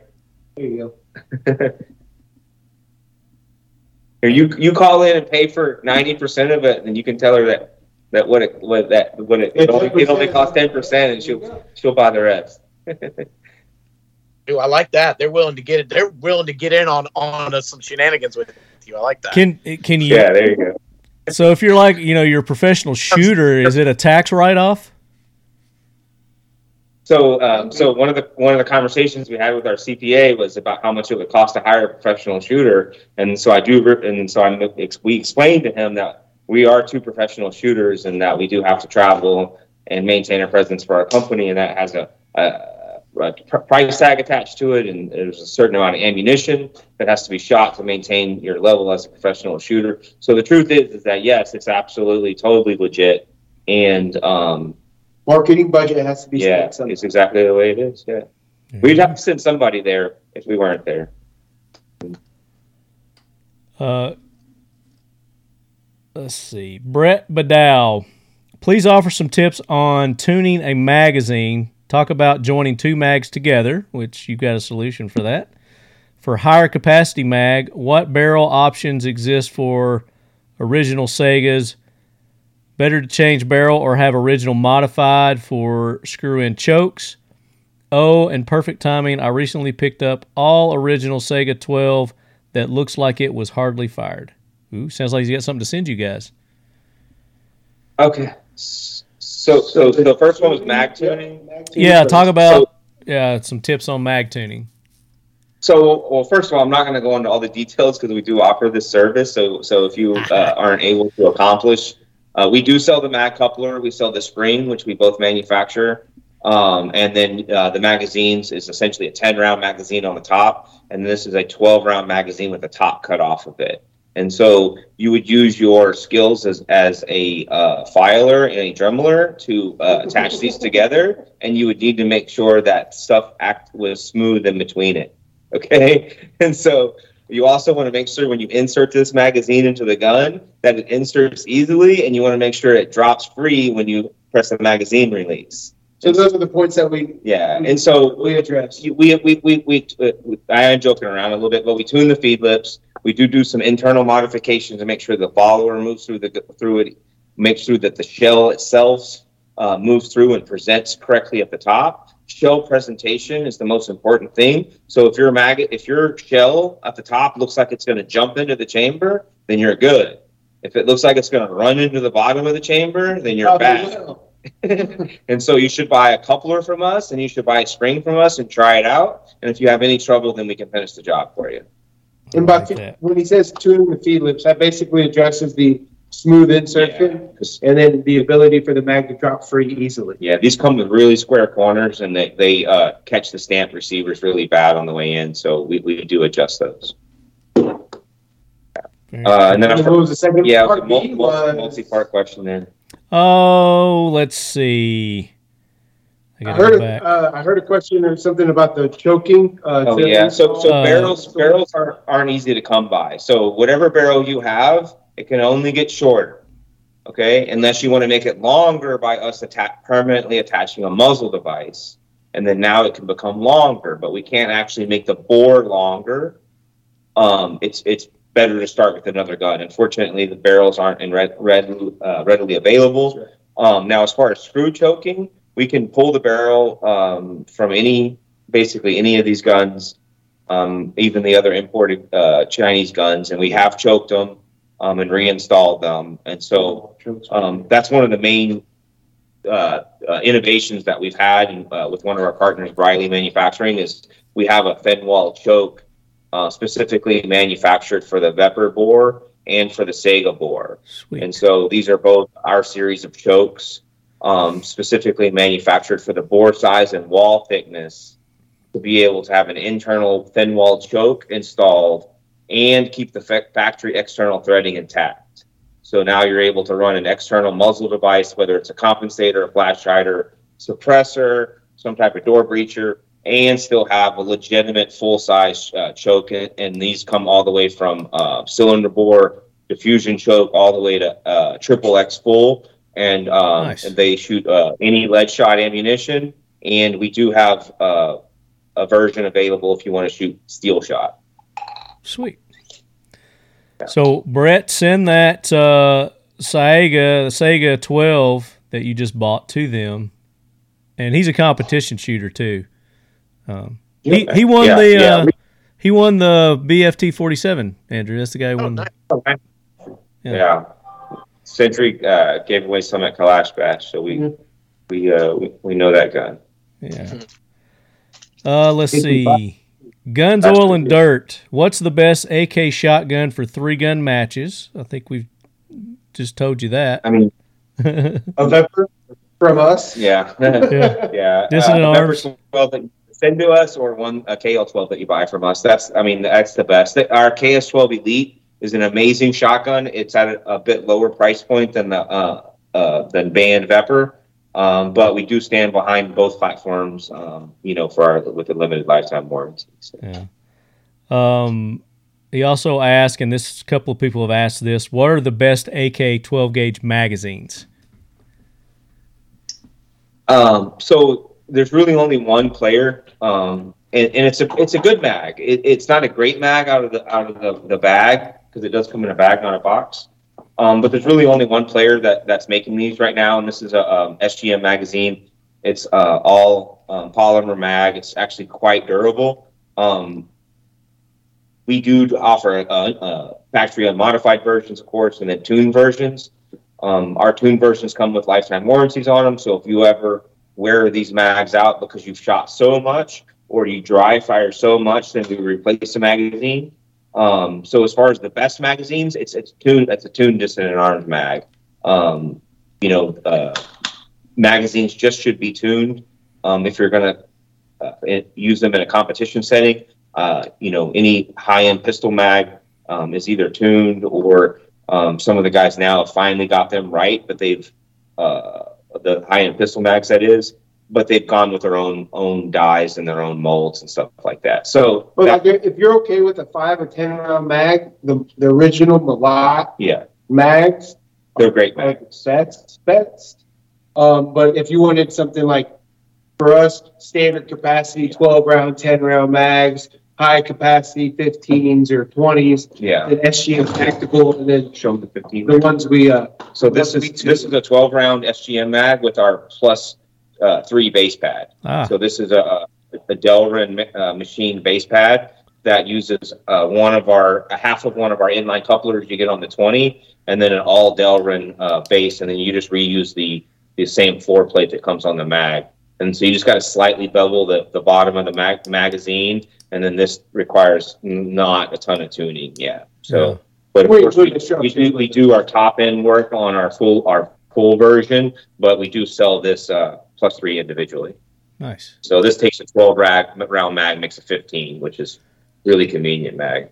I don't know if anybody's going to ask this or not, but I'm going to go ahead while it's on my mind. Um, ammo. What ammo? Which ammo do you guys prefer? So, so um, most uh, buckshot ammunition is, is usually pretty durable. So if you're talking about in a uh, self-defense situation or some type of, uh, you know, non-birdshot ammo, uh, slugs and buckshot usually feed feed better um, than most birdshot ammunition, just just on in general. Mhm. Um, but the truth of the matter is, is they're not uh, a ton of top tier ammunition. So take any one of the major manufacturers of ammunition, and then you talk about what it's their most expensive ammunition. It's just the way it is. So Winchester AA, Winchester AA ammunition is by and large the the best ammunition um, over the longest period of time, and it's one of the longest you current uh, and one of the longest standing brands uh, and and lines. Um, so their hull quality is super hard. It's a smooth hull, um, and it's got a very uh, good crimp on the end of it, and it maintains its uh, ability to case gauge and, uh, properly even after being loaded a few times. So yeah, the three the three components that we grade as far as making a tier one ammo It's going to be hull quality, wad quality, and crimp quality. Yeah, so the wad, if the wad is really stable, that helps stabilize the actual sides of the uh, of the shell itself, so the hole won't cave in um, when it's stacked on top of one another, or when the bolt rides over uh, the top shell, it doesn't uh, dip the, the the the case in, causing a slow feed. Um, uh, it's discontinued right now, but Federal uh, Premium was uh, had their um, Grand. they're grand, uh, and but that's discontinued. Uh, we are uh, working with them about coming out with some uh, a new version of ammunition that would be specifically designed for box beds or other um, stressful. It's You know, it's geared towards action shooting in general. Yeah, Uh, and so, and so but it is uh, we did pick out specific components to um, work well in a box fed setting. and then Remington STS was an old uh, was obviously Remington's been bought by Federal. Uh, it's the uh, green uh, ammunition that was a really good hole. Uh, they had their nitro line. Um, th- th- that's all top tier ammunition. So that's going to do really, really good out of one of these mags, right? Now, when you're talking about a 12 round magazine, if your gun is a tuned gun, then most middle grade or what we call tier two ammunition is going to do quite well out of this. And so the um, from the, the the federal Top Gun from Walmart is actually quite good ammunition for the being budget ammo. Twelve hundred feet per second, Yeah. one and an eighth ounce. Yeah, out of a 12 round magazine or five or a 10 round mag. Um, that's what we use for test fire. Uh, and we, you know, slam it in on a closed bolt, uh, you know, rack it in. But when you start trying to take that budget ammo and apply that to the big mags and the big drums, and you want it to perform at the highest level, then you know you, you do realize you haven't put race gas in your race car, and so you maybe you should go get some race gas.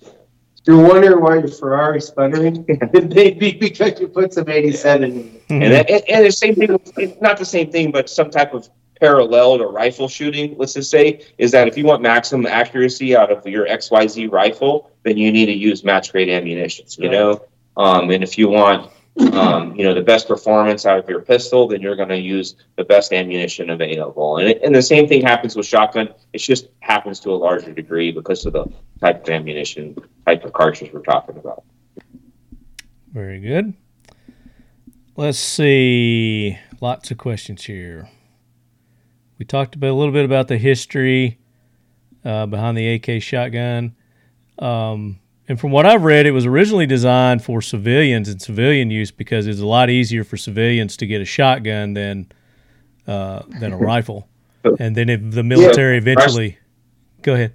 Yeah, in Russia, you, you can't own a uh, a rifle barrel until you until you've owned a shotgun for like two or three years, something like that. like I, I don't know all the details. It's like five but years. They have Five- five years. Okay, yeah, and then you can own a rifle, and then I think maybe you can own a pistol. Then um, they have these in between guns that have a smooth bore, and then the last couple of inches have a twist to them, but it's not a full rifle twist.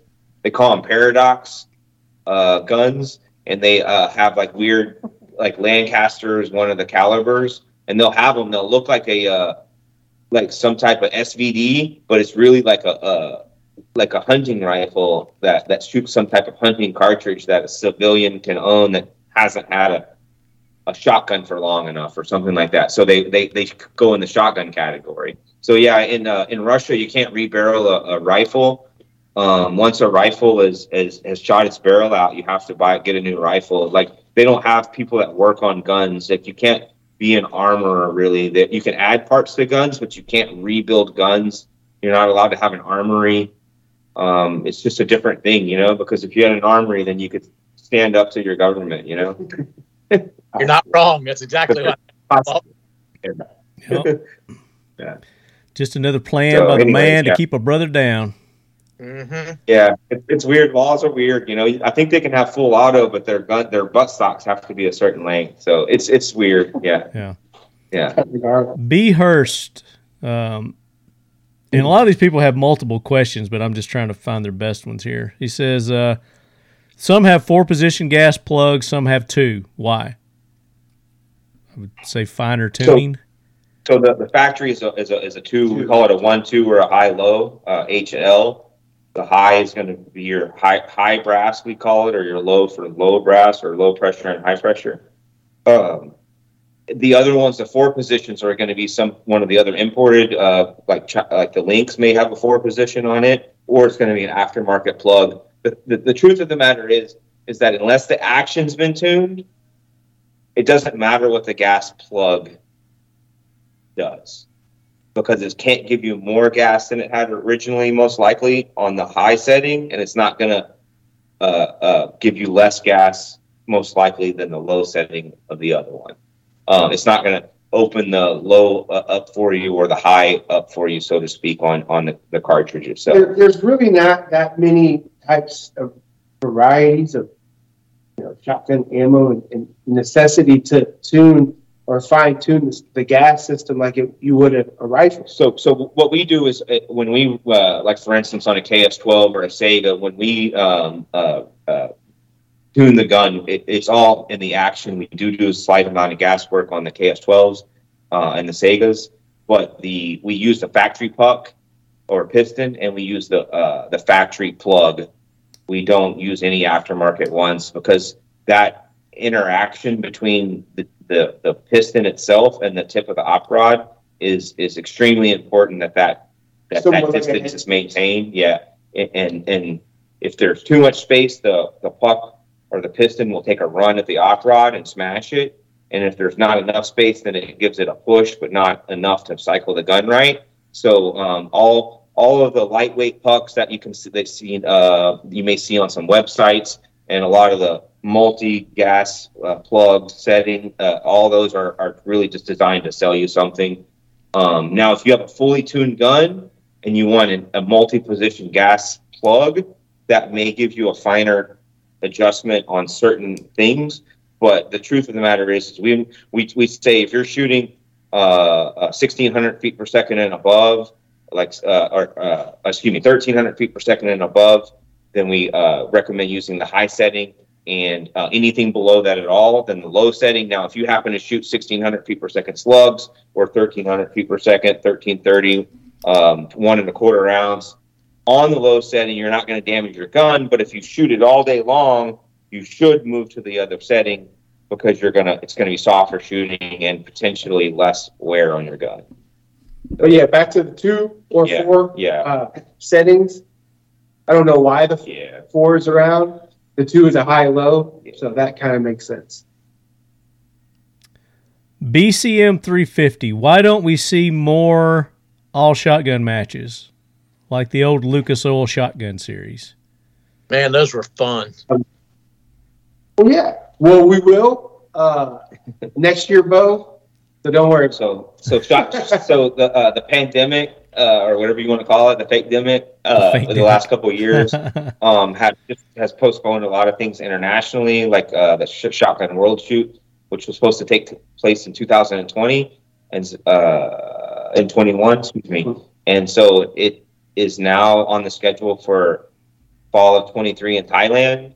That hopefully that reality is going to spawn um, some shotgun matches for 2023, which will hopefully be announced, you know, in the in the in the coming weeks or months. So But yeah, and I mean, so it's a weird thing. A lot of people like shooting shotguns to hunt if it's like two rounds, but if it's more than that, then Yeah. they don't really enjoy shooting it because a either they think they're going to get beat up or b they're going to have a bad time because it's unreliable. So, So- the truth of it is, is that Americans have so many rifles and pistols that, that sometimes they forget about their shotguns. And so that what they need to do is remember that shotguns have a place. I mean, shit, your, your current president said buy a shotgun. Yeah, that's right. And uh, uh, I got a couple right. of mine And I just pulled out for this episode. They have access to shotguns because shotguns are like a forge pick, uh, uh, pitchfork. That's right. me. And so uh, Well, they, they, they don't think you can take over a government with a shotgun. That's So right. They, So- they're- they allow them to have they it. allow their subjects to have shotguns, and so shotguns are, are really big internationally, but not quite as big in the action shooting scene here in the U.S.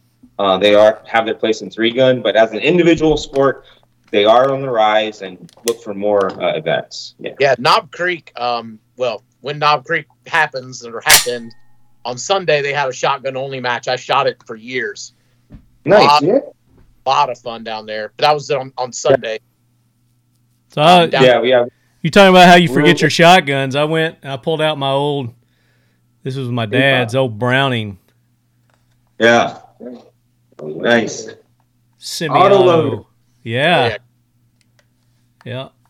Yeah, I uh, got a. I bought a Remington uh, Model 11, and I was able to. It, it had been somebody had like put it on a buffer, but it's a two digit, and so I bought it for a couple hundred bucks. But it's a two digit. Number Uh, 36, right? yeah, yeah, it's a it's a two digit, super low number, and it's the first auto loading shotgun made in the United States, the Remington Oh, wow. Model 11. So it's one of the first like couple of dozen shotgun auto loading shotguns ever made in the United States. Um, but I think we're going to end up doing because somebody else already took a buffing wheel to it, so Oh. that means that we can fully trick it out. You know, You don't have to So- feel bad about it, tricking it out. so you can actually turn those into the the A5 auto loaders that they have now. So yeah. Sweet. or the A5 uh, where, where they uh, load the when it locks back on the last round, Mhm. it auto loads as you put the first the shell in there. Yeah. or whatever that feature's called. Autoloader. Tongue for twisting. I've been. I've seen so many. Which make is most reliable? I think we kind of answered that without answering it. Yeah. Yeah. I mean, out of the box, most people had the most success that I know of out of the uh, the Vepr platform. The KS12 does well, but again, remember, guys, these guys have minimum FPS recommendations, mags that came with the gun originally. That's where you're gonna, if you're talking about reliability without getting a shop to make sure they help you out, then you know some guns are better than others it's just the nature of the way when they were built, who they were built by, what lot they were, all those kind of things. Um, so take your bolt hold open system out of your Vepr if it's giving you malfunctions, and then you most likely you'll you'll Be all right. you'll be all right. There you go. Uh, John Adams asked, "Was the AK style shotgun ever adopted by Warsaw militaries, or was it uh, designated originally for civilian sporting purposes?" We kind of answered that a little bit. Started off civilian. Uh, military did modify it. Started using it for military purposes. There's even um, NATO uh, forces that use the AK Yeah. shotgun. I've seen it deployed in certain photographs and so forth. The Um, U.S. you know, Coast Guard uses it. cloud crowd control a lot of times uh, a lot of times where they're they don't uh, you know they want a shotgun uh, instead of a rifle you know kind of thing going on and then uh, it, it, it's just just shotguns are typically not not going to be some kind of primary weapon and so they're going to be more of like a, you know a secondary force or some type of crowd control situation. Which makes Uh, sense because, I mean, the ability to change between lethal and non-lethal so quickly. Yeah. Yeah. Yeah. But again, that those shotguns didn't come out until after the fall of the you know the communists. Correct. So yeah, the, the war, already the whole, the whole Warsaw thing's not part of it. yeah, it didn't exist during the Warsaw Pact. So that's right. That's right.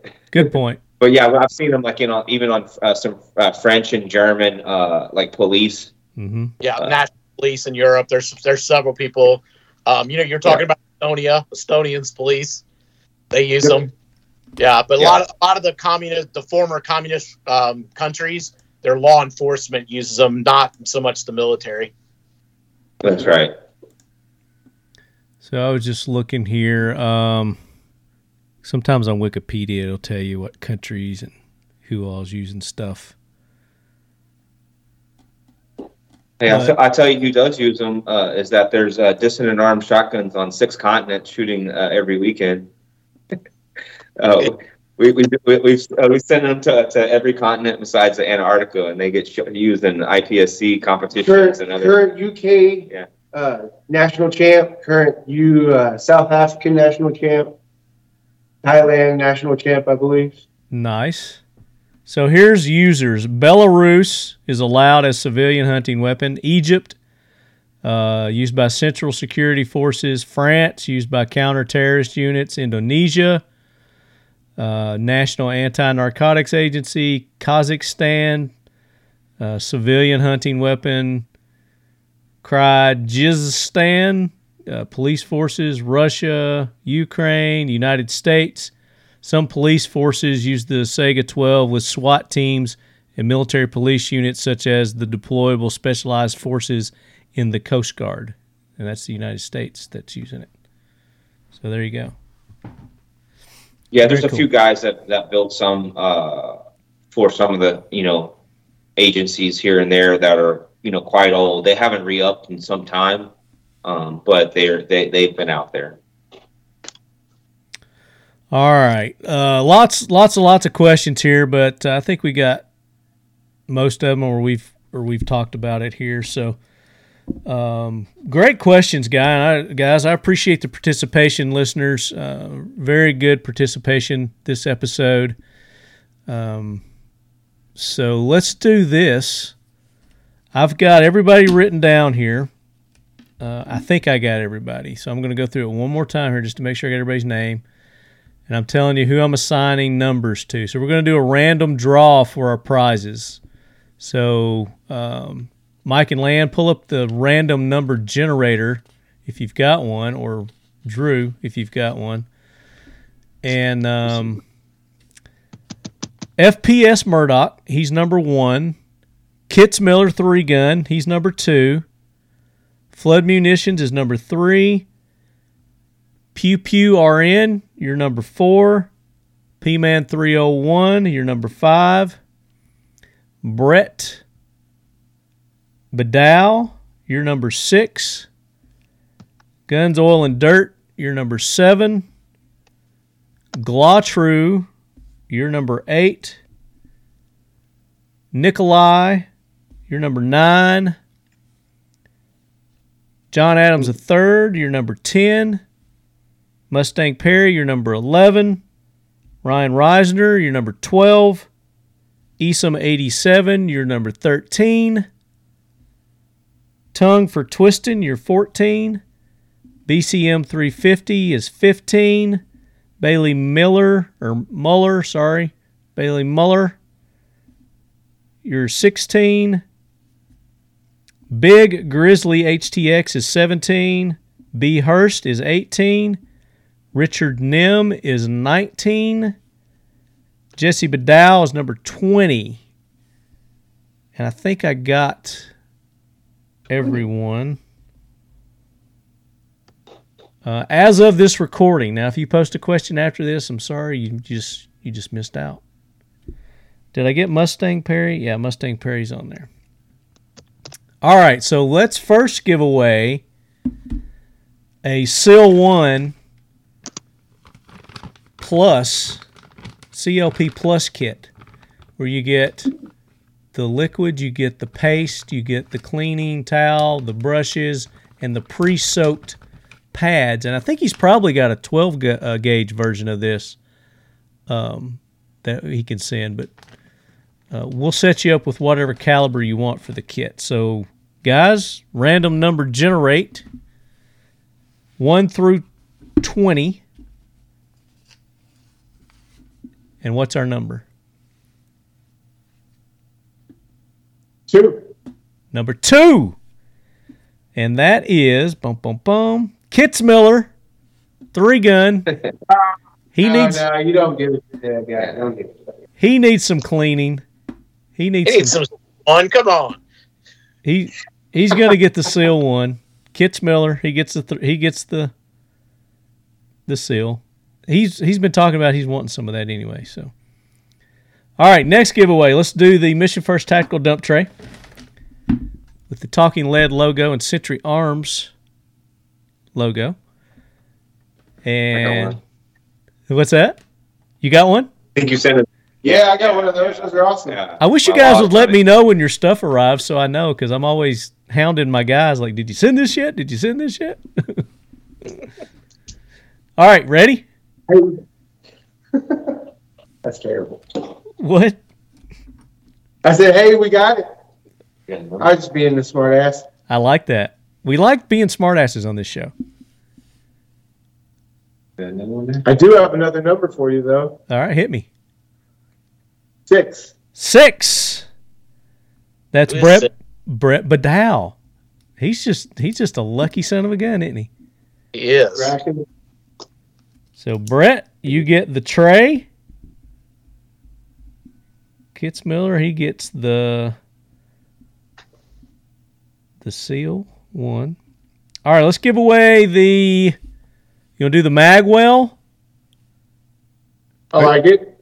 Are you doing yours together? or Are you doing them separate? Two two separate winners. There, there's two Magwell flares and a and a coupler. So there's three of them. Three. Okay. All right. So for the first Magwell, who we got? Number 14. Number fourteen is tongue for twisting. There you go. You get a mag well flared mag Yeah, well extension from Dissident Arms. What do you call those?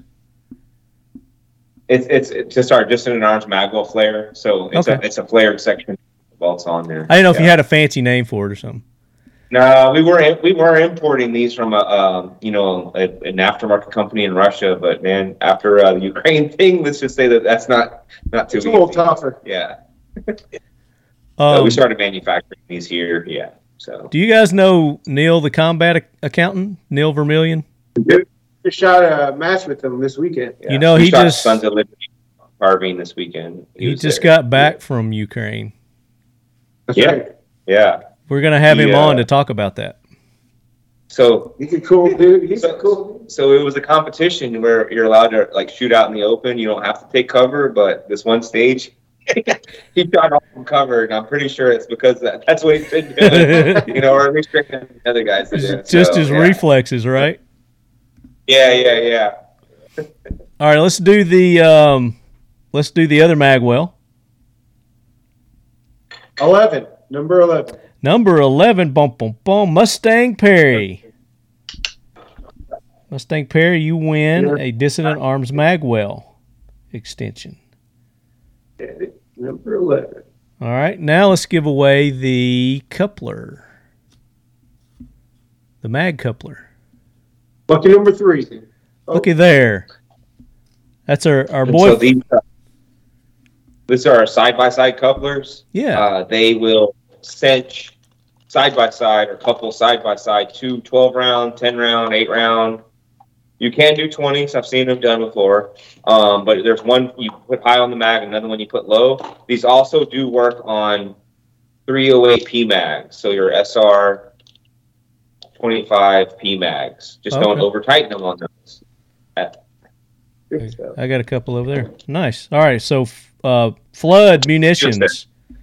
That's our boy Evan, who's uh, the marksman, ultimate marksman. oh, look at that. So if he's a uh, got a box gun or has a uh, 308 uh, with SR25 mags, he's in good shape. He's in good shape. Um, Now he's got unless Coupler. now he doesn't. He has a reason to buy one. Well, yeah, it's just like it's like an AR. If you get an end plate, you have to build a whole gun. You know. that's It's true. If you get a free end plate, you know what are you gonna do? That's right. Got to get a gun to go with it. That's right. I mean, you know how it is. All right, next next one is the 10 pack of US Palm mags from Century Arms where you get one of the banana mags and you get the the very rare alien mag and then eight other um, Thirty round U.S. Palm mags. 30 round US thank you. 18. 18 bum, bum, bum. Behurst. Be Hurst Behurst, you get the mags. and those cool patches. Oh yeah, and the, I forgot about the patches. Yeah, the patches come with the mags. Very good. So there you go, guys. Participate, listen, and win on the Talking Lead podcast. That's how we do it. So all you great winners, you have to email. What's huh? This What? is a great time to segue into the prize for the final episode of the AK Corner. But wait. So all you winners, you have to email me, talkinglead at gmail.com, uh, what you won this episode. And obviously, we're going to need your shipping address, and I will forward that on to the guys to send you your awesome prizes. So uh, if you don't contact me, you don't get it. And here's what we do to unclaimed prizes we donate them to Sheepdog Impact Assistance is an organization that helps our first responders, our military, our law enforcement, uh, disabled or retired uh, men and women by taking them on outdoor adventures, taking them on hunts, and they also put together disaster recovery teams to go around the country, like just happened down in Florida uh, when natural disasters hit and, and devastate an area. They send teams down there to help out. So, great organization. Uh, unclaimed prizes, we automatically will send them there. And you only have, like, I give you plenty of time. So, if you got a couple of weeks to get your uh, prizes claimed after that, then uh, they're unclaimed. So, all right. So, the big news. We ready for the big news, Andrew? I'm ready. You can announce it, Marty. All right. So for our season finale, season four finale, Leadheads, we are going to give away in participate in uh, in what collaboration with Century Arms a BFT 47, another BFT 47. So if you were mad and pissed off you didn't win the first time, we're going to give away another one. And I haven't decided how we're going to give it away, Andrew. Well, I'd say have everyone follow your social media and be prepared for next month's AK Corner. There you go. Sure, man. You you you do you, Marty. You know more about that stuff than I do. Okay. buddy. I'm just now finding out about this, so I didn't have time to prepare to come up with some kind of cool, cool means to give the damn thing away. so Well, I, I I fully trust that. Um, I will Marty come up. uh, come up with a great a great scheme for the lead heads to get their hands on a brand new BFT 47. That I will do that. Uh, and all rules and laws apply. So if you're not eligible to own a firearm, you're not eligible for the the contest. So they got to throw that disclaimer out there. Yep. Got to give it to the sheepdogs. Uh, we could do that too. Uh, Yeah. All right, guys, that does it for the episode 11, season 4, episode 11 of the Talking Lead AK Corner presented by Century Arms. We greatly appreciate Mike and Lan with Dissident Arms joining us. Guys, give out your your website, your uh, med- social medias, and all that. DissidentArms.com across all of them. yeah. Across all of them. Yeah. At Dissident Arms. DissidentArms.com, and then uh, Instagram would just be Dissident Arms, and uh, Facebook is the same. Do you guys have individual accounts? Yeah, but that's not important. It's all You just you don't want Yeah. you don't want people getting in touch with you on those. Yeah, we, we make. I mean, honestly, I mean, for me, I, I, I do. I don't do too much personal. That's mainly through the company. But right. I mean, we are we are Dissident Arms. There's not like a uh, some uh, you know, board If you somewhere. get a response from there or the post, it's done from either Mike or myself, and so. And then, you know, we have somebody that answers the phone. So if you call, then we're there. We, you know, so, you know, reach out to us if you need anything. If you got some kind of Saiga uh, Vepr that you want built up, you want turned into the shotgun of your dreams, we can certainly do so. Um, if you're looking to get into three gun competition, which I highly recommend, then we can um, take one of those shotguns for you, or you can buy one from us. Um, we have, um, you know, uh, options that you know uh, will essentially last you a lifetime, but it'll help you compete at the highest level or make sure that you have fun while you're competing because your gun running makes you have fun. Yeah. And at the very least, you're going to look pimp. That's right. That's right. And uh, you know they do come in the color of your choice, and we have uh, uh, uh, coders on staff. They, they can pick uh, your favorite, uh, uh, you know, skin from your local Pattern uh, or whatever. Maybe Last, your last, Video game. yeah, your last video game. Yeah, we can. We if can any of you duplicate lead that. heads uh, order one, make sure you put the Talking Lead logo on there, the AK corner logo. I want to I want to see I that on that. I can laser it in there. That's right. Yep. I want to see that on a Dissident arm shotgun. Um, very good. So go show Mike and Lan some love, lead heads. Let them know how much you appreciate them sharing the education with you this episode. Uh, and our other sponsors, Mission First Tactical, you can go there, missionfirsttactical.com. Use the code LEADHEAD. You're going to get 20% off there. Seal One, you go to seal1.com, use the code LEADHEAD. You're going to get 25% off there. Our buddy James over at Factory 47, see me wearing his awesome t shirt here. Uh, he's got other cool ones too. He also has Mike and Lan. He's got that uh, a Calumet High School Wolverines class of '84 T-shirt. Factory. Okay. Nice. He's got those, and of course he's got our official Talking Lead AK Corner shirts, hoodies, hats, um, Letties. Letties. Yeah, the Letties. I don't have mine today, but uh, he's got the uh, AK Corner Letties. Uh, so go there, lead head, ten percent off anything at Factory Forty Seven. Of course, he's got all the the factory logos too of all the AK manufacturers uh, that you can get all that stuff on too. Factory47.com. Uh, Defiant Munitions. You want some awesome ammunition that's not shotgun. Uh, you go to Defiant Munitions, all caps, lead head, 10% off. Uh, go tell Pete Pie, your lead head. He'll probably hook you up with some more extra cool stuff. Uh, and then, of course, our friends over at IWIUS. Uh, I was going to talk a little bit about their their shotgun that they have too, but I think it's too much of an anomaly for what we've been talking about. It'll it might throw everybody off. I'll have to do a, a special show just for it. Um, the Tavor that they've got. Don't they have like a three barrel um, Yeah, shotgun? the TS Magazine. got three mag. It's got three five round tubes. Um, you have to manually rotate it between, but it's after a little bit of uh, dry fire with it, it's actually fairly intuitive. Okay. Um, RM, I mean, man, Tactical, I- go ahead. RM Tactical that invented that and sold it to IWI. Was that the name of the company? You know, I, I don't know the Uh. exact the the lineage behind the gun itself, um, but you know, I, I can see something like that. Yeah, I think it's SRM. I'll, I I don't remember exactly, but it's definitely that that tubular uh, design came from a U.S. shotgun company. It didn't last very long because you know their shotguns were like eight thousand dollars. Um, Yeah, IWI got that mag technology from them because that worked great. It was just so expensive. Yeah. yeah, yeah. It's it's actually pretty interesting because it's such a small. Um, it doesn't have a detachable magazine, so we were like we sold a ton of them during the the the nonsense from the last couple of years. Um, because you could own them in California and a lot of the banned states are restricted states because it doesn't have a detachable magazine. Yeah, and then it's it is. your overall length is short, so you get a pretty compact gun with 15 plus one. So there you go. Yeah. So it's a bullpup, right?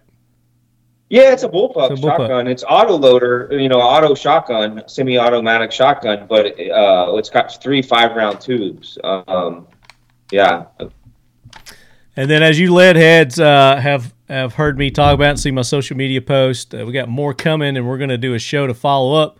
Uh, but we went to Gunsite and we got to run uh, the Bullpup by Smith and Wesson. Their um, their Bullpup 12 gauge shotgun, dual tube kind of deal, similar to the KSG shotgun.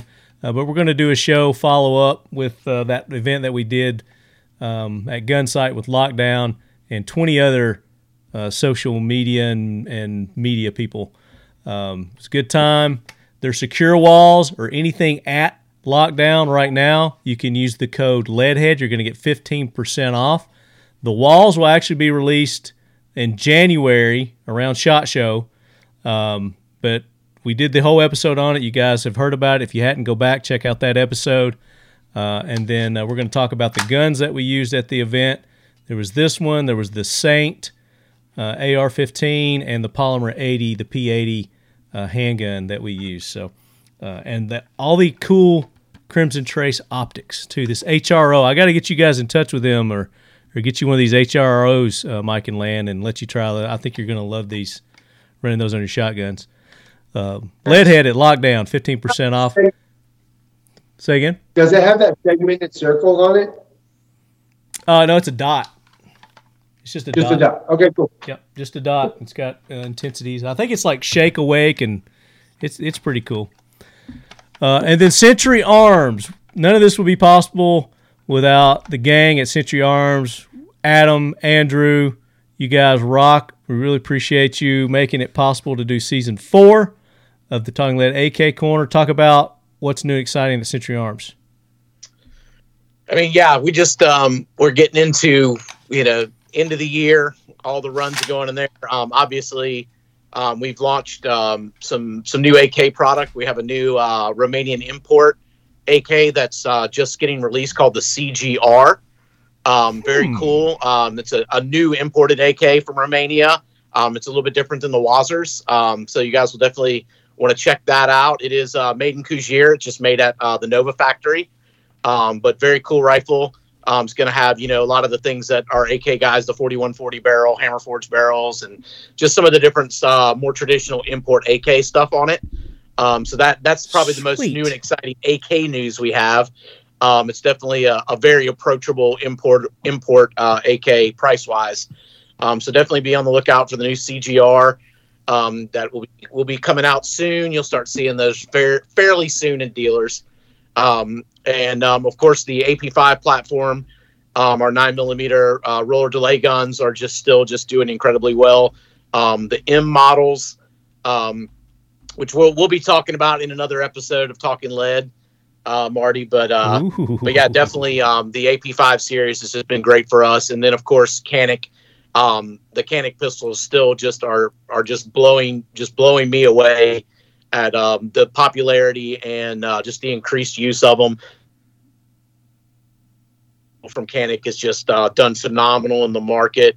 Um, as a matter of fact, I believe Nils. I don't have confirmation, but I think he just won uh, in Italy, and I, if I'm not correct, I think he only has to either that was the last one or the next. If he wins one more, he'll be the winningest uh, international shooter in one season in history. Oh, Um, and he's been really? shooting a camp that's eight hundred dollars a box. Um, Yeah. and Yeah. that's for our brand. Um, and of course, Nils. Just if you guys aren't familiar with him, um, he's Oh, yeah. uh, our sponsored Canik shooter. Most people that are into competitive shooting are very aware of him, but Yeah. No Uh, some- skills nils on the Instagrams, uh, lead yeah, heads. he's got, he's got some skills. The, the, the, the, the guy can shoot. Let's just say that. Yeah. Um, but yeah, and he's shooting up. I mean, more or less a production rival out of the box and smoking, you know, people from around the world uh, repeatedly. So it's very cool that uh, you don't have to have a four thousand dollar race gun to uh, win big time competitions. Um, so yeah. Yeah. definitely the can stuff. But uh, but yeah, along along lines of AKs, you know, we've obviously the WASRs are still coming in occasionally from Romania, the Draco series. Um, but the US AKs really is where our bread and butter is now for volumes. So oh yeah, there he is. And uh, um, but yeah, our US AKs, the BFT 47 and VSKA platform rifles and pistols are uh, just fantastic guns, and uh, we've just been doing really well with those, being able to get plenty to market. Um, well, the imports are, are are sketchy at best lately. Um, but yeah, that's what's going on at uh, Century. That's a lot. Um, Yeah. you you had me at the AK when you first started talking about this new AK that you're going to start in with the C. Was it CGR? CGR, yeah, And that's that's from where? Romania. Romania. It'll be a it's a Romanian import gun, but yeah, we'll talk more about that, Marty. Once I get my samples in, we can go out and do a little range time, shoot some pictures, that kind of stuff. Um, hopefully, I'll soon, and uh, we'll get we'll get together on that CGR for another episode. Maybe talk about that in December. Oh yeah, absolutely. So, lead heads, uh, be be paying attention to my social medias. Uh, I will give you details on how we're going to go about giving away the BFT for the season four, season finale, episode twelve of the Talking Lead AK Corner presented by Century Arms coming up. Um, but again, like I said, until then, go show all our sponsors some love. Use those discount codes, and uh, you know Black Friday's coming up too. So now's the time. This is the season to be jolly. Um, so, do you guys do gift card gift cards at Dissident Arms? Sell gift cards? You know, we, we haven't, but it's something we've, we've been wanting to add. Yeah. Yeah. So there you go. Probably get a big demand Yeah. for that now. No, that's Um, good. Good. All right, lead heads. Until the next episode. Appreciate it. Stay tuned. Keep uh, engaging us on the social medias, and uh, show all our sponsors some love. And happy Thanksgiving. So that's coming up too. I forgot about Thanksgiving, guys. Happy Thanksgiving. Yeah, go get you a turkey one of the in arms twelve gauges. That's right. Can you imagine somebody showing up to the turkey shoot with one of those? Oh, I've killed a bunch of turkeys with uh, Saiga.